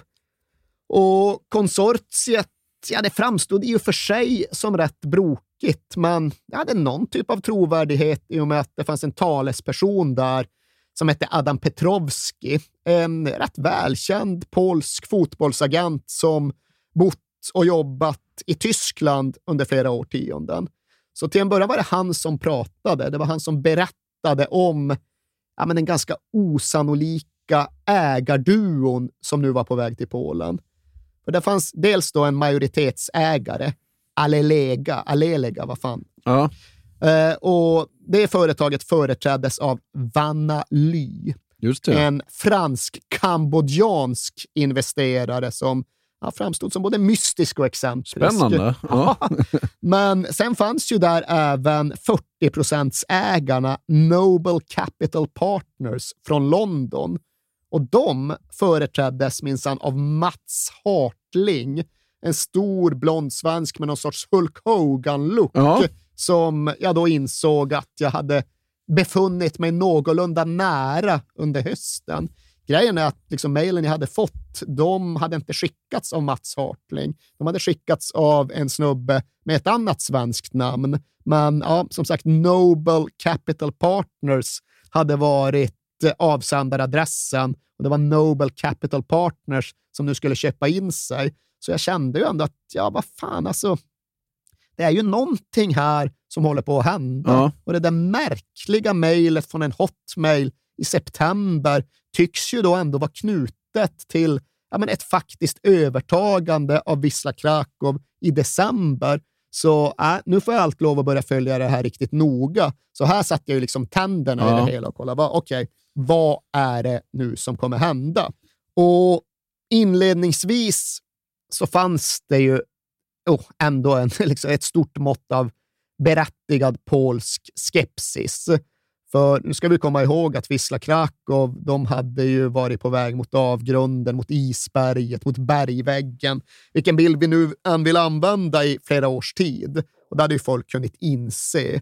Nu hade de fått klart för sig allt det om gangsterstyret. De hade fattat exakt hur illa ställt det var med ekonomin.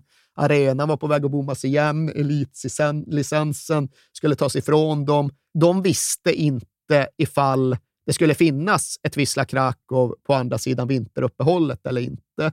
Och Det medförde att när det var dags för den sista hemmamatchen innan pausen, ja men då mobiliserade ju den rödblå delen av Krakow.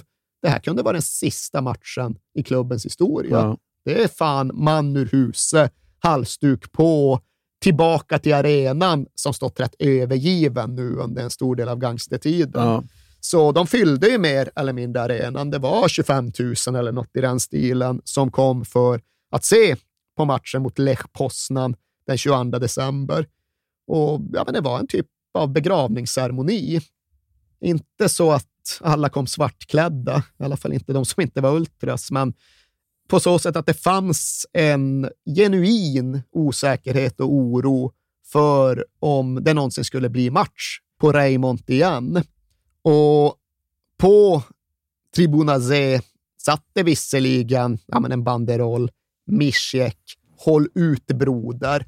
Men det var tydligt att liksom loppet. Wisla Sharks eh, position på arenan var försvagad. De liksom, folk var ju förbannade. Liksom vanligt folk hade insett vad som hade skett och hur farliga de här jävlarna än var så var de ju relativt sett ganska få. Så här märktes det ändå att liksom tålamod, någon form av folklig vrede hade börjat vakna igen. Och Wisla Krakow är en klubb som alltid har haft någon sorts traditionell julmiddag precis i anslutning till julafton varje år. Och där är ett av huvudnumren att ett ganska stort stipendium för klubbens bästa ungdomsspelare delas ut. 4 000 slott, 10 000 spänn Ja. ungefär. Men när det var dags för den här julmiddagen, det gick inte. Det fanns ingen som kunde eller ville dela ut något stipendium, för det var tomt i kassan.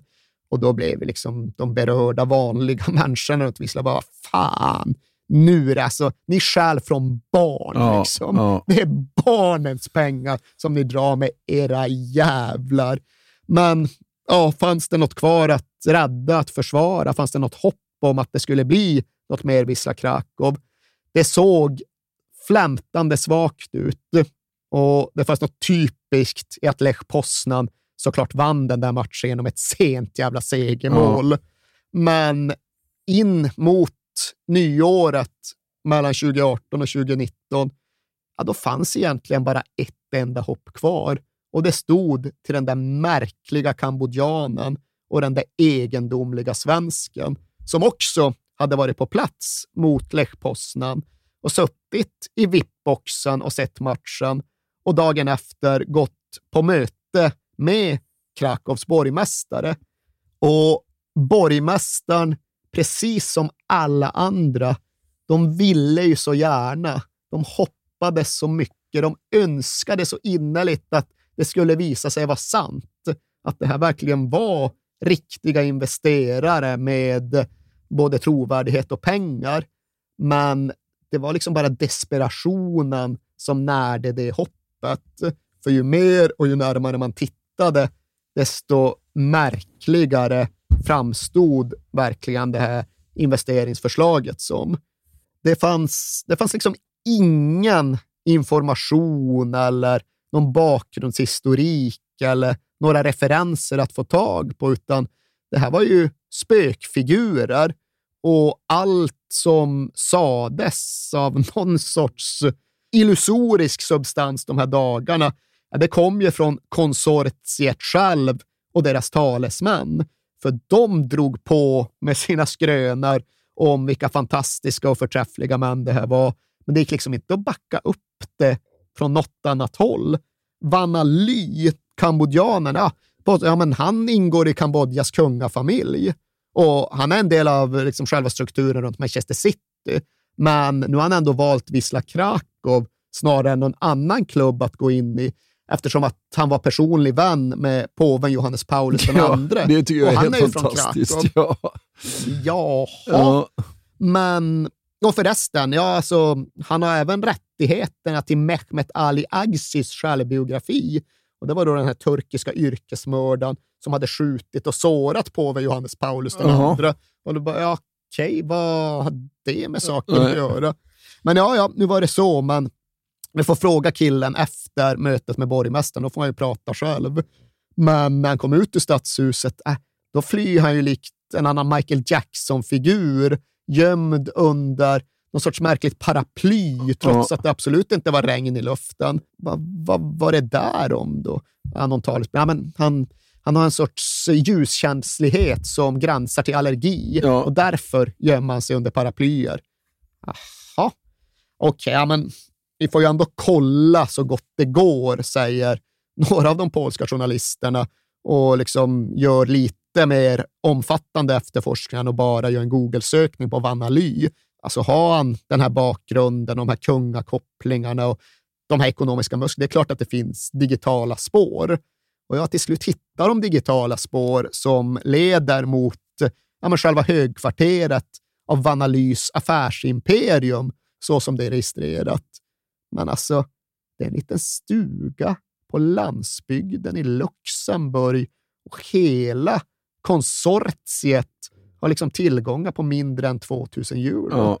Det är det enda som går att dokumentera och det är i så fall ifall allt annat finns på något sorts odokumenterat sätt. Men det är mycket som inte står rätt till här och det enda som talade för att det här skulle vara verkligt, det var just det där med att så många, så mycket ville att det skulle vara på riktigt. Själv satt jag uppe i Stockholm och struntade rätt mycket i Vanna men jag ville ju veta så mycket jag bara kunde om denna Mats Ja, just det. Hartling. Så det sysslade jag med under några veckor fan här i skarven mellan december och januari. Jag tror aldrig jag varit så nära någon sorts grävande Nej. journalistik. Satt med liksom bolagsregister och företagsförteckningar och jäklar vad jag, vad jag kartlade karln. Ja, vad hittar du då? Ja, inte mycket där heller. Till att börja med så noterade ju både jag och polackerna som kollade på saken att det är ungefär samma situation med hans jävla Noble Capital Partners som det var med Vanalys företagsstruktur. Att ja, det finns ju en adress som företaget är registrerat på, men på den adressen tycks de inte ha någon närvaro. Nej. Polackerna skickade till och med ut någon snubbe för att besöka adressen och det var en ganska fin gata i centrala London. Men de fanns ju inte där. Det var en cigarrbutik som låg Ja, där. ja. Det var liksom en brevlåda. Definitionen av någon sorts brevlådeföretag. Men jaha, mer då? Ja, jag hade liksom inte läge att dra till London och röja runt, men jag tänkte jag gör ju vad jag kan med de svenska register och diarier som nu finns. Och Mats Hartling, okej, vad fan har vi på Mats Hartling? Tacksamt nog fanns det bara en Mats Hartling i folkbokföringen, så det gick ju att utgå från att de uppgifter som gick att få fram rörde honom. Jag minns inte om han stod som avregistrerad eller utflyttad, men ja, själv sa han sig ha bott i England i 30 år, men han hade ju bedrivit företagsverksamhet i Sverige under de år som han i så fall ska ha varit utflyttad. Jag kollade ju då på hans svenska företagshistorik och ja, det var ju inte guld, gröna skogar och glitter och profit direkt, utan det var elva olika konkurser Ja. och de var knutna till allt mellan schaktande i Upplands Väsby, fraktfirmor i Filipstad och restaurangverksamhet i Västerås. Ja. Jaha, ja, nej, det är kanske inte Manchester City-pengar Inte vi riktigt, pratar om här, men ja, liksom tog hjälp av lite kollegor i England som kollade i brittiska företagsregister och det var typ samma grej. Ja. Massvis med konkurser, små obetydliga företag som aldrig egentligen tycktes ha haft någon fysisk verksamhet någonstans, utan de hade utgått från olika industrifastigheter i Boston. Ja. Alltså inte Boston, Nej, Massachusetts, nej. USA, utan en liten nedgången hamnstad på engelska östkusten. Och det klassiska svenska mediearkivet, som du säkert också använder Ja, en hel del, där får man ju liksom träff på allt som har skrivits i svensk press i alla fall 30 år eller någonting. Ja. fanns typ ingenting alls på Mats Hartling, förutom två träffar. Och de träffarna de fanns då i liksom en insändarspalt knuten till Expressen-kolumnisten Ulf Nilssons krönikor. Jaha. Och då hade tydligen Mats Hartling skrivit in vid två olika tillfällen och liksom hejat på den konservativa skribenten Ulf Nilsson. Vid det ena tillfället hade han beklagat sig över citat vänsterflummeriet, slutcitat, Ja. i Sverige. Och i den andra insändaren hade han uttryckt missnöje med den sjukligt vänstervridna ankdammen. Jag vet inte riktigt vad det sa om någonting, men det förstärktes sen av att jag och gick igenom min egen mailbox och insåg att fan, här har jag ju ett mail från Mats Hartling. Ja. Och visst, det går att registrera en adress under pseudonym, men som sagt, det finns en Mats Ja, Hartling i precis. svenska folkbokföringen. Och det mejlet hade då skickats efter att Sverige förlorat mot Tyskland i VM 2018. Du minns det, Tony Ja, ja. Kroos frispark i Ja, bortakrysset i slutet. Och det var någon sorts skadeglad vrede som man främst riktade mot Janne Andersson. Fy, citat. Fy fan vilket fegt skitlag. Lär av Mexiko, din blekfeta sopa. Och där stod vi med en snubbe som såg ut ungefär som en fribrottare, som ja, vars företagande tydligen mest bestod av olika konkurser i Filipstad och brittiska Boston och vars bidrag till den svenska debatten i medier eh, hade bestått av lite gnäll på den vänstervridna ankdammen och den blekfeta sopan Janne Andersson. Ja. Det gick ju inte att belägga något, det gick inte att dra några slutsatser, men det gick ju inte direkt att ringa ner till mina kollegor i Polen och säga jo, nej, men ni kan vara lugna Ja, med Nej, det här verkar vara solid, en solid investerare. Nej. Och det, ja, det gick ju inga dagar alls innan bluffen bara rämnade. För det som var sagt, det var då att ja, men de nya ägarna skulle inleda med att pröjsa av de allra mest akuta skulderna. Liksom kommunen skulle ha sitt så att Vissla kunde spela vidare på arenan och sådär. Och ja, det var 30 miljoner kronor någonting. Ja. Ja. Men det var ju inga problem. Nej. Alltså Vanaly med sina kambodjanska pengar som pumpats in i Manchester City. Alltså det var ju Champions League. Ja. Det var ju Barcelona och de som var målet på sikt. Så ja, det var ju bara en formalitet. Först pröjsa av de skulderna, sen resten av skulderna. Sen skulle liksom miljarderna bara rulla in. Men ja, de skulle då betalas av den 28 december, sista bankdagen före nyår eller vad det nu var. Det kom inga pengar. Nej. Och varför gjorde det inte det? Ja, det gick ju inte att få tag på Vanaly längre. Och som sagt, folk ville ju, folk ville ju, folk hoppades, folk önskade, folk drömde om att det här skulle vara sant. Så det var ju gott om människor i Krakow som liksom konstruerade ursäkter. Att nej, nej, men han, det är säkert något med helgdagarna. Det har liksom blivit fördröjning i liksom bankapparaturen. Ja. Så när det väl släpps upp efter nyår, då kommer pengarna finnas där. Jaha, men kanske Vanaly kan förklara det i så fall. Då. Ja, men det gjorde han inte, utan dagarna gick och sen gick inte han att få tag på. Och sen kom nyårsafton och sen öppnade allt upp igen och det fanns ju inga pengar. Nej. Och det ska väl i och för sig sägas till Mats Hartlings heder, att han stod kvar i ringen och sluggade ett litet tag till. Åkte ner till Polen och förkunnade att, nej, vet ni, jag är lika blåst som alla andra. Det är den här jävla Vanaly som är skurken. Han bedrog mig med.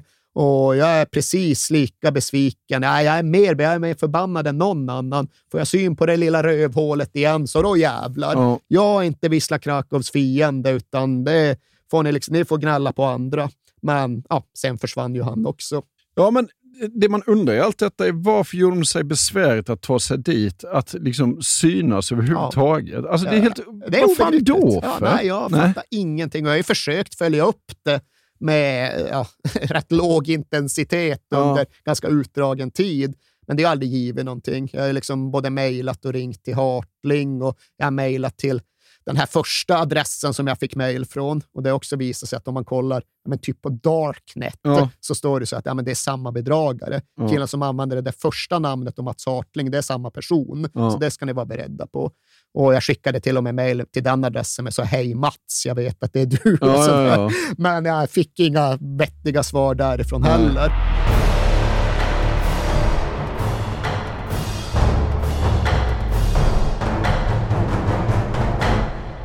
Jul och nyår går över och hur blir det i januari då? Ja, men nu är det ju ner på jorden igen. Tillbaks till den oerhört bistra realiteten. Ja, men tillbaks till konkursen helt Ja. enkelt. För nej, det blev inga kambodjanska pengar. Det blev inga pengar alls. Och här står nu Vissla och trängda från alla håll. 8 januari ja, då kommer nästa polisrazzia mot klubben. Och den här gången vidgades tillslaget så att den även inkluderade ja, men hon Marcena Sarapatas lägenhet. Ja. Alltså att den verkligen slog mot de få klubbföreträdare, de förtäckta marionetter som fanns kvar.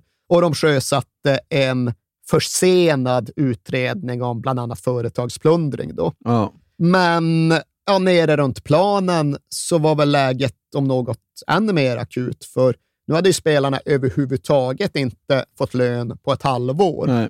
Och i och med årsskiftet så innebar det tydligen att de var då juridiskt fria att bara säga upp sina kontrakt. De ansågs ogiltiga. Så de var fria att lämna klubben utan ersättning om de ville. Och det var det ett halvdussin spelare som gjorde.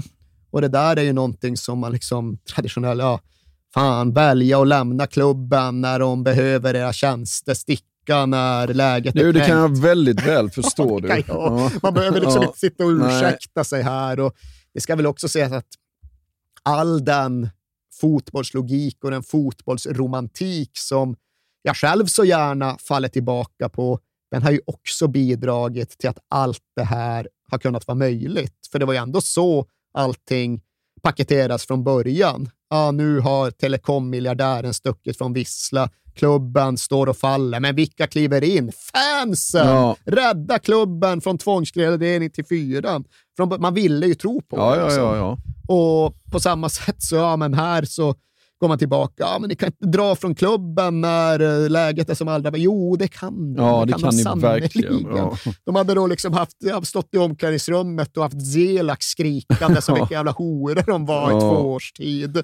Och inte fått någon lön överhuvudtaget. Och det var en av de här spelarna som valde att dra en men etablerad polsk ligaspelare som heter David Kort. Han berättade att alltså, vi har just haft jullov jag skulle vilja åka hem till min hemstad Tjetjin. Jag hade inte råd. Nej. Alltså tåg, klämma, bensin. Jag har inga pengar. Nej. Jag har inte fått pengar på... Jag, jag kanske hade fått två löner på 12 månader eller någonting. Mm. Gick inte. Och liksom på de premisserna, ja, Godspeed. Liksom. Ja, ja, ja. Det är helt rimligt att ni väljer att lämna Vissla åt sitt öde. Och ödet, ja, det framstod ju som nattsvart, för förbundet gjorde det enda de kunde göra. Ja, men ni får ingen elitlicens. Nej. Vi har sagt, vi har visat, ni har vetat. Så ja, men vi drar in er en elitlicens egentligen från och med årsskiftet. Så Ja, ni kommer inte slutföra den här säsongen, ni får inte spela nu, men ni finns inte längre. Liksom. Ska ni spela, ni får spela i division 5. Elitfotboll i Polen, ni kan inte spela det. Och det beslutet förenklades av att de inte hade, de hade ingen att meddela det beslutet till. Nej. Förbundsfolket sa det, vi har ingen aning om vem som styr Wisla Krakow, för den gamla klubbledningen har försvunnit, det har inte tillkommit någon ny, det finns ingen kontaktperson. Liksom, vi tänkte stänga klubben, men vi kan, vi kan inte säga det. Så vi liksom, får väl berätta det till medierna. Ja. Och här är ju då Wisla att just ja, men de allra sista lakejerna har ju lämnat skeppet, eller för den delen spärrats in av polisen. Det är tomt på kansliet. Ja. Det är ingen där. Och som någon formulerade det i polsk press, alltså de här jävlarna, det är inte så att de har lämnat att de har dragit och lämnat bränd jord bakom sig, utan de har dragit och lämnat mark begravd i en halv meter av radioaktivt avfall. Ja. Och ska någon någonsin komma ner till Wisla Krakows kärna igen, ja, då måste de först vara beredda att skotta bort det där radioaktiva jävla avfallet. Och vem ska du hitta i ett sånt här läge som både har resurser och möjligheter och viljan att överhuvudtaget försöka?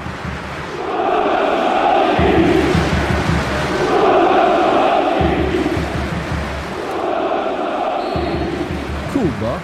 Det är dags för en hjälte. Det Ja. är fan dags för en hjälte. Ja. För vi har bara haft skurkar hela den här historien igenom, förutom den tappra och modiga journalisten Shimon Jadzak. Men nu är det dags för en hjälte till. Och det är en hjälte vars efternamn du inte kan stava till. Blasik... Ja, nej, inte uttala heller. Jo, det kan det. är väl bara Blasjikovskij. Ja. Jakub Kuba Blasjikovski. Och saken med honom, eller rättare sagt saken med Wisla, det är också hade egentligen genom alla år, både under Bogislav Kupal och definitivt under Wisla Sharks, varit så att ungdomsverksamheten, akademiverksamheten, den hade ju varit eftersatt. Ja. På Copials tid så hade de köpt in stjärnor. På Wisla Sharks tid vette fan vad de hade gjort, men det fanns inte en massa egenfostrade klubbikoner att hoppas på. Utan ja, det närmaste Wisla kom, det var Kuba Blasjikovski. Och grejen är att han hade haft sin fotbollsfostran på helt andra håll. Han hade liksom spelat i en massa småklubbar nära sin hemstad och kom då till Wisla Krakow som 19-åring. Spelade sen bara där två år, men utvecklade lyckligtvis nog väldigt starka känslor för klubben. Han upplevde det som att det var de som hade gjort honom till elitspelare. Det var de som hade givit honom chansen och det tänkte han aldrig glömma. När han spelade sin sista match för Vissla innan han flyttade till Borussia Dortmund så drog han upp sin matchtröja och visade t-shirten under. Jag kommer tillbaka. Ja. Och Kuba Blasjikovskij skulle hålla det löftet. Det skulle dröja 4 256 dagar och han skulle hinna med att vinna två Bundesliga-titlar och spela Champions League-final och göra fler än 100 landskamper. Och nu senast hade han varit en sväng i Fiorentina och tillhörde i det här läget Wolfsburg. Men nu insåg han att det var dags att komma tillbaka. Det var dags att hålla sitt löfte. Och det där löftet, det betydde saker för Kuba Blasjikovski. För hans tacksamhet mot Vissla betydde saker. Hans liv som elitfotbollsspelare betydde saker. För han var så oerhört jävla medveten om att hans liv hade kunnat se helt annorlunda ut utifrån ja, var han hade befunnit sig. Ja, för han var ju med om en helt fruktansvärd sak eh, i, i sin barndom. Ja, ja, det är ju välkänt bland de som bryr sig om honom, de som har ett intresse för honom. Men ja, det är ju ett av de mest gripande, mest svårbegripliga människoöden som finns inom elitfotbollen. Och länge var det något sånt där som det bara viskades om och som folk kände till men inte sa någonting om. Men sen publicerade han då sin självbiografi för, ja, det är väl typ fem år sedan nu, och då utvecklade han ju, då berättade han själv för första gången i detalj och då blev det liksom avtäckt hur vedervärdigt det hade varit. Och äh, alltså Det som hände då, det var att han växte upp i ett missbrukarhem. Eller nej, han växte upp med en alkoholiserad pappa. Ja. En alkoholiserad pappa som dessutom var våldsam och som var våldsam dels mot barnen, men framför allt mot frun, mot Kuba Blasjikovskis mamma. Och en augustidag 1996, då var Kuba Blasjikovski tio år gammal och han satt och lekte med några klossar nedanför ett öppet fönster och väntade på sin mamma som hade gått till affären för att köpa mjölk. Och nu hörde han mamman utanför fönstret, men han hörde också att hon inte var ensam. Han hörde att farsan också stod där och att de började gräla och att grälet kulminerade med ett skrik. Och det skriket insåg han direkt att det var inget vanligt skrik, utan det var ett skrik av smärta och ett skrik på hjälp. Och tioåringen springer då direkt ut från huset för att se vad som har hänt. Och det han ser är ju sin pappa gå därifrån och sin mamma ligga kvar i diket. Och det intryck, liksom det sinnesintryck som han tydligen har starkast kvar än idag, det är inte synintrycket, utan det är lukt-doftintrycket. Och han skrev det i den där boken om hur han liksom först blev nästan lite förundrad. Ja, konstig alltså Det är så här spilld mjölk luktar, för jag ser ju att mjölken ligger där och har runnit ut. Men ja, det var ju då inte lukten av spilld mjölk, utan det var lukten av blod. Ja. Det var lukten av död. Och tioåriga Jakub Blasjikovskij går fram till sin mamma och försöker liksom ta upp henne. Och hon ligger där och blöder och hon tar tre sista andetag.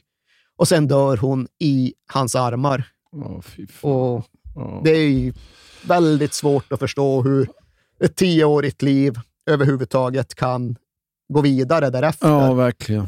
Och även liksom när man följer hans berättelse vidare från den faktiska morddagen så förblir den ju ogreppbar. Dels har de ju då någon katolsk, polsk tradition om det där med öppen kista och grejer. Så hans mördade mamma ligger då tydligen i, hemma i huset i öppen kista i tre dygn. Aha. Och där ligger han precis i rummet Ah, bredvid och sover och liksom ska förhålla sig till det hela tiden. Ja. Och det förstår man ju inte. Och sen är det dags för mordrättegången mot den egna pappan. Och då står han där, tio år gammal, ska fylla elva. Och tydligen inte alls så där liksom titta ner i golvet, svara knapphändigt, flacka med blicken. Nej då, han berättar utförligt, detaljerat om ett mångårigt våldstyranneri. Och hela tiden ska han då liksom ha sin pappa fäst i blicken. Han ska titta på honom precis hela tiden när han avlägger sitt vittnesmål. Ja. Men det är klart att grabben är djupt traumatiserad och naturligtvis så kommer ju det att eh, ja, men ta sig olika uttryck.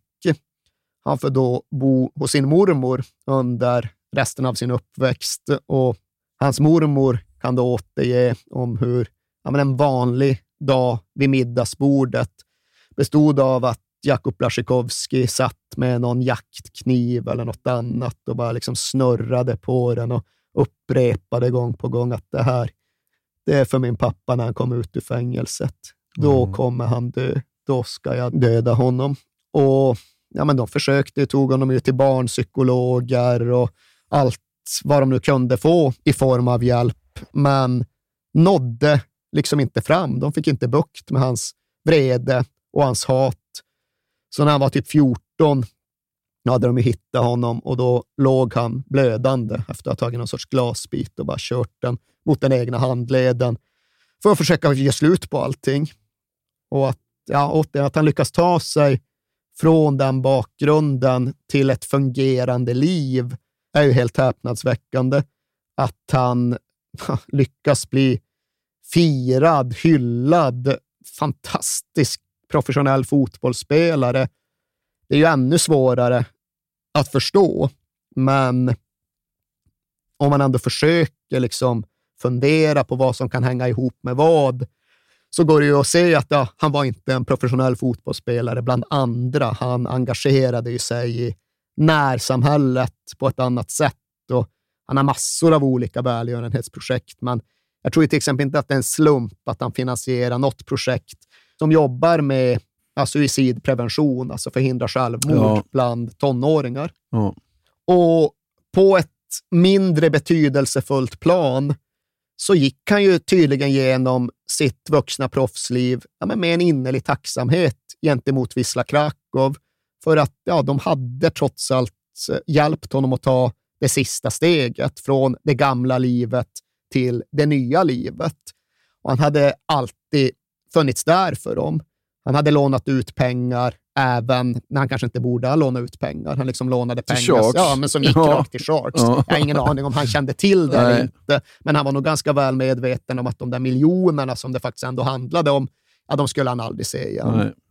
Och nu förstod han ju att ja, i den mån jag ska gå in så kommer det ju med en kostnad. Alltså det svensk-kambodjanska konsortiet, de var ju då ålagda att trolla bort skulder på ungefär 30 miljoner för att ja, men bara få upp bilen på vägen igen och låta den köra vidare till nästa bensinstation. Så 30 miljoner behövde fixas fram och själv så lånade han väl ut, eller ja, i praktiken donerade, 5-6 miljoner svenska. Ja. Han använde sina kontakter för att få fram lika mycket till av några affärspartners. Sen såg de tillsammans till att sälja några spelare för faktiska pengar, Costal och Imaz till Jagiellonia. Och det var knappt 10 miljoner spänn till. Och därutöver så förlitade de sig faktiskt på fansen, alltså de riktiga fansen, de vanliga fansen. Ja.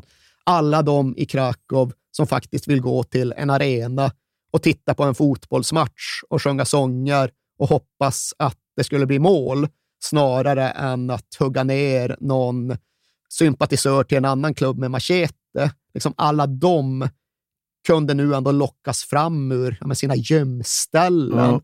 för att bidra till sanerandet av Wisla Krakow. Och det här var ja, men, något nytt och rätt unikt för polsk fotboll när de mejslade fram en sorts crowdfunding-modell. Ja. Där, ja, men det var donationer och därtill gick det liksom köpa upp sig på framtida biljetter och liksom betala nu för plåtarna sen. Och det där gav sådär 10 miljoner kronor till. Och då stod de där med tillräckligt mycket för att faktiskt betala av de akuta skulderna, för att presentera en handlingsplan för det polska förbundet och för att därigenom hinna få tillbaka elitlicensen innan säsongen skulle dra igång igen. Det enda liksom juridiska hinder som kvarstod på kort sikt, det var att eh, de behövde hantera Blasjikovskis kontrakt. För han återvände ju då från Bundesliga och Wolfsburg, välbetald spelare. Men nu skulle han ju spela gratis. Ja, just det. Ja, nej, det är klart, jag ska inte ha några pengar. Jag ska ge pengar, liksom. jag ska donera pengar. Ja, men det går, du kan inte spela gratis. Polsk lag förhindrar dig att spela gratis. Du måste ha lön. Du måste ha minst 500 zloty i månaden. Ja, Okej då, säger Blasjikovskij och så tar han de pengarna och så ser han till att de går till barnhem. Såg till att föräldralösa barn, ja, som han själv i praktiken ju då hade varit, skulle få biljetter och möjligheter att gå och se vissa Krakows matcher.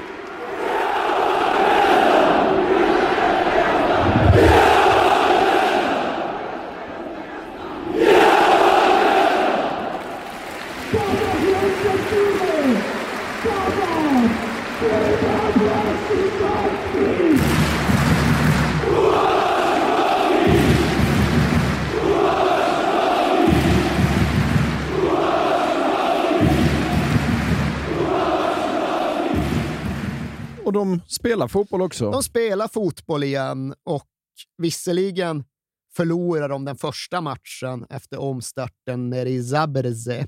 Men när det sen är dags för nypremiär på hemmaplan, ja men då kan det ju bara gå på ett sätt. Och det är klart att det gör. Slask Wroclaw, motståndare, 0-0. Matchen står och väger. Det blir straff. Kuba Blasjikovskij kliver fram, drar dit bollen, sätter det avgörande målet och får upp Vissla på bana igen. Ja. Och ja, återigen, Kuba Blasjikovskij, han har spelat Champions League-final, han har gjort mål på Ryssland i hemma-EM. Men det här är ju det han själv säger att han ser som det största ögonblicket i hans karriär. Ja. Och sen är det inte så att Wisla Krakow rullar genom våren. De är ju en brandskattad, decimerad trupp, men mycket, mycket tack vare Kuba Blaszczykowski så tar de ändå tillräckligt många poäng för att hålla sig flytande på ett helt okej okay sätt. Han har en period på fem matcher när han gör tre plus två och blir utsedd till månadens spelare. Och det räcker i grund och botten. Det gör så att Vissla är tabellmässigt säkra och hänger kvar med rätt god marginal. Men det är inte bara resultaten på planen som är Visslas vår, va? Nej, det finns ju alltjämt ännu en del att hantera. En del radioaktivt nedfall som fortsätter regna ner över klubben. För trots att styrelserummet är tömt och kontoren är rensade och fängelsecellerna fyllts på istället, så hänger fortfarande Vissla Sharks-banderollen kvar på Tribuna C in i slutet av mars. De har en mars, match mot Legia sista mars och då har visserligen banderollen fått flytta på sig. Den var ju alltid längst ner i mitten. Ja, ja. Nu är den högst upp på läktaren där den inte är speciellt synlig, men ja, den är fortfarande kvar. Men det kommer att bli den sista matchen som den hänger på den där läktaren, på den där arenan. För bara några dagar senare, ja, då jag vet inte om det är den mest osannolika nyheten av alla, men det är ju i alla fall ja, men, häpnadsväckande uppgifter som meddelar att, vet ni vad? Mischek, nu har han börjat samarbeta med polisen. Ja. Eller ja, det är inte nu han har börjat samarbeta. Han har samarbetat egentligen ända sedan han greps, men det är nu det kommer ut. För jo, hörni, det finns 400 sidor vittnesmål som han har givit polisen där han berättar allt Mm. om alla i Vissla Sharks. Var tydligen liksom uppemot 600 personer utpekade och namngivna.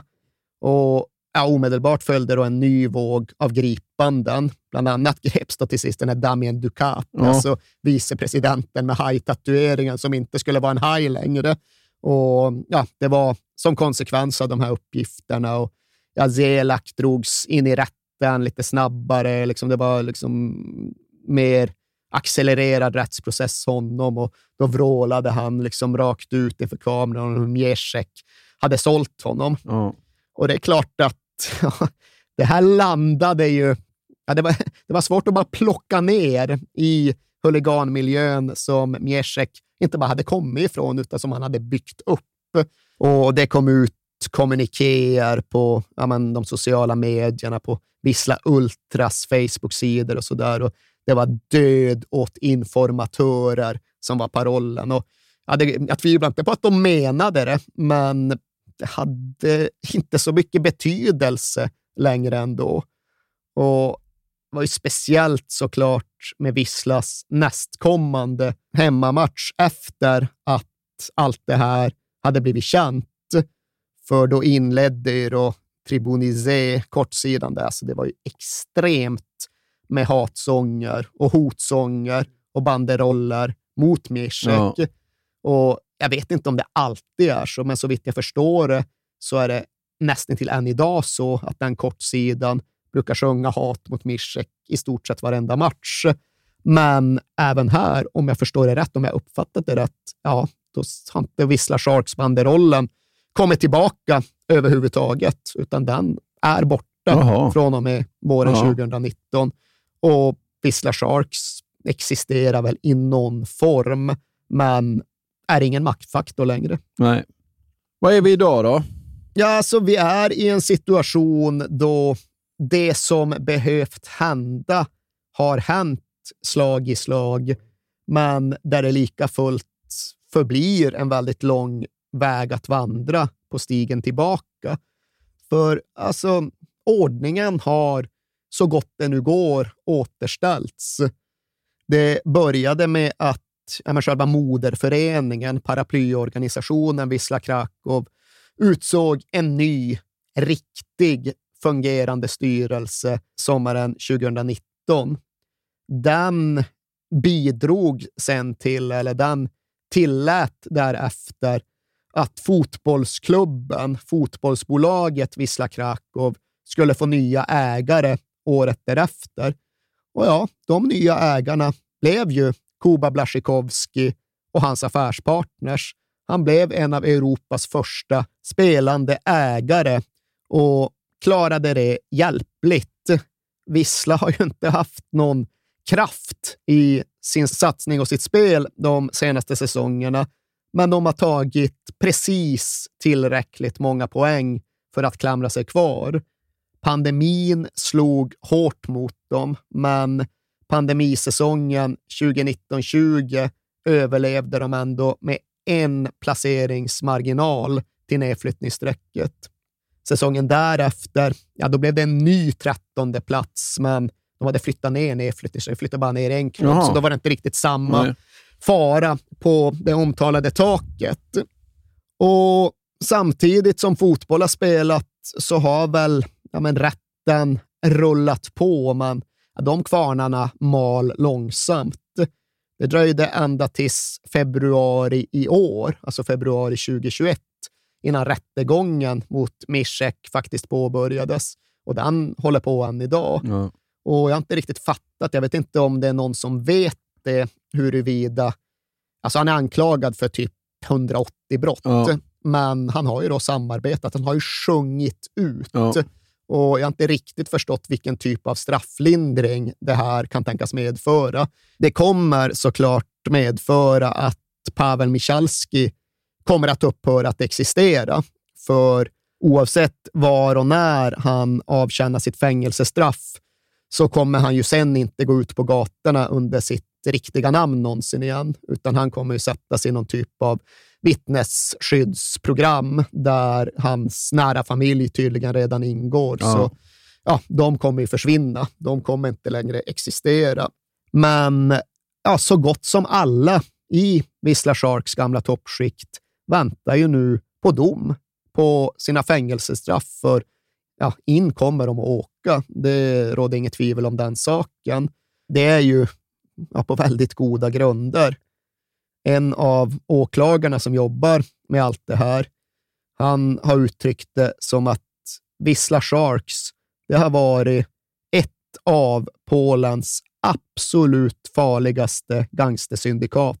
Kanske det allra farligaste. Och visst, åklagare, de talar väl alltid lite i egen sak när de trummar på skrämseltrumman. Men någonstans kontextualiserar det ju ändå Vissla Sharks, för är du ett av 2000-talets farligaste gangstersyndikat i Polen, ja. Ja, då är det inga skojiga snubbar du pratar om. Och Vissla Sharks var verkligen, verkligen inga skojiga snubbar. Och det är ju för väl att vi numera kan prata om dem i någon typ av dåtid, i någon typ av imperfekt. Och huliganismen i Polen, i Krakow, runt Vissla, den är inte utraderad. Nej. Absolut inte. Det kommer nya grupper och det har redan kommit nya grupper, men det kommer väl ändå aldrig kunna bli så här igen. De kommer väl aldrig kunna ta över en hel klubb och styra den efter eget perverterat huvud någonsin igen. De kommer i alla fall inte kunna ta över detta Wisla Krakow, för den klubben är ju numera i någorlunda trygga händer. Så högt förtroende har vi allt för Kuba Blaszczykowski att vi vågar säga det. Och numera är det hans storebrorsa David Blaszczykowski som är president. Och vi får väl se exakt vilken roll Kuba tar framöver. Deppigt nog har han ju gått och dragit korsbandet, Jaha. så vi får se om och när han spelar fotboll igen. Själv säger han att han ska göra det och det brukar bli så han säger, ja. som han säger, så vi hoppas ju. Men ja, just nu är ja, det, är inte stans, det är inte Polens bästa lag, Wisla Krakow direkt. Okej okay, start på säsongen i och för sig, men bara nu i fredags så var de i Poznan och förlorade med 5-0 mot Lech. Så det är inget kanongäng. Nej. De kommer nog få kämpa mot nedflyttning den här säsongen också. Men det må väl vara hänt. Dagens Wisla Krakow, det är en fattig klubb. Det är en rätt svag klubb. Men det är i alla fall inte längre Europas största gangsterklubb.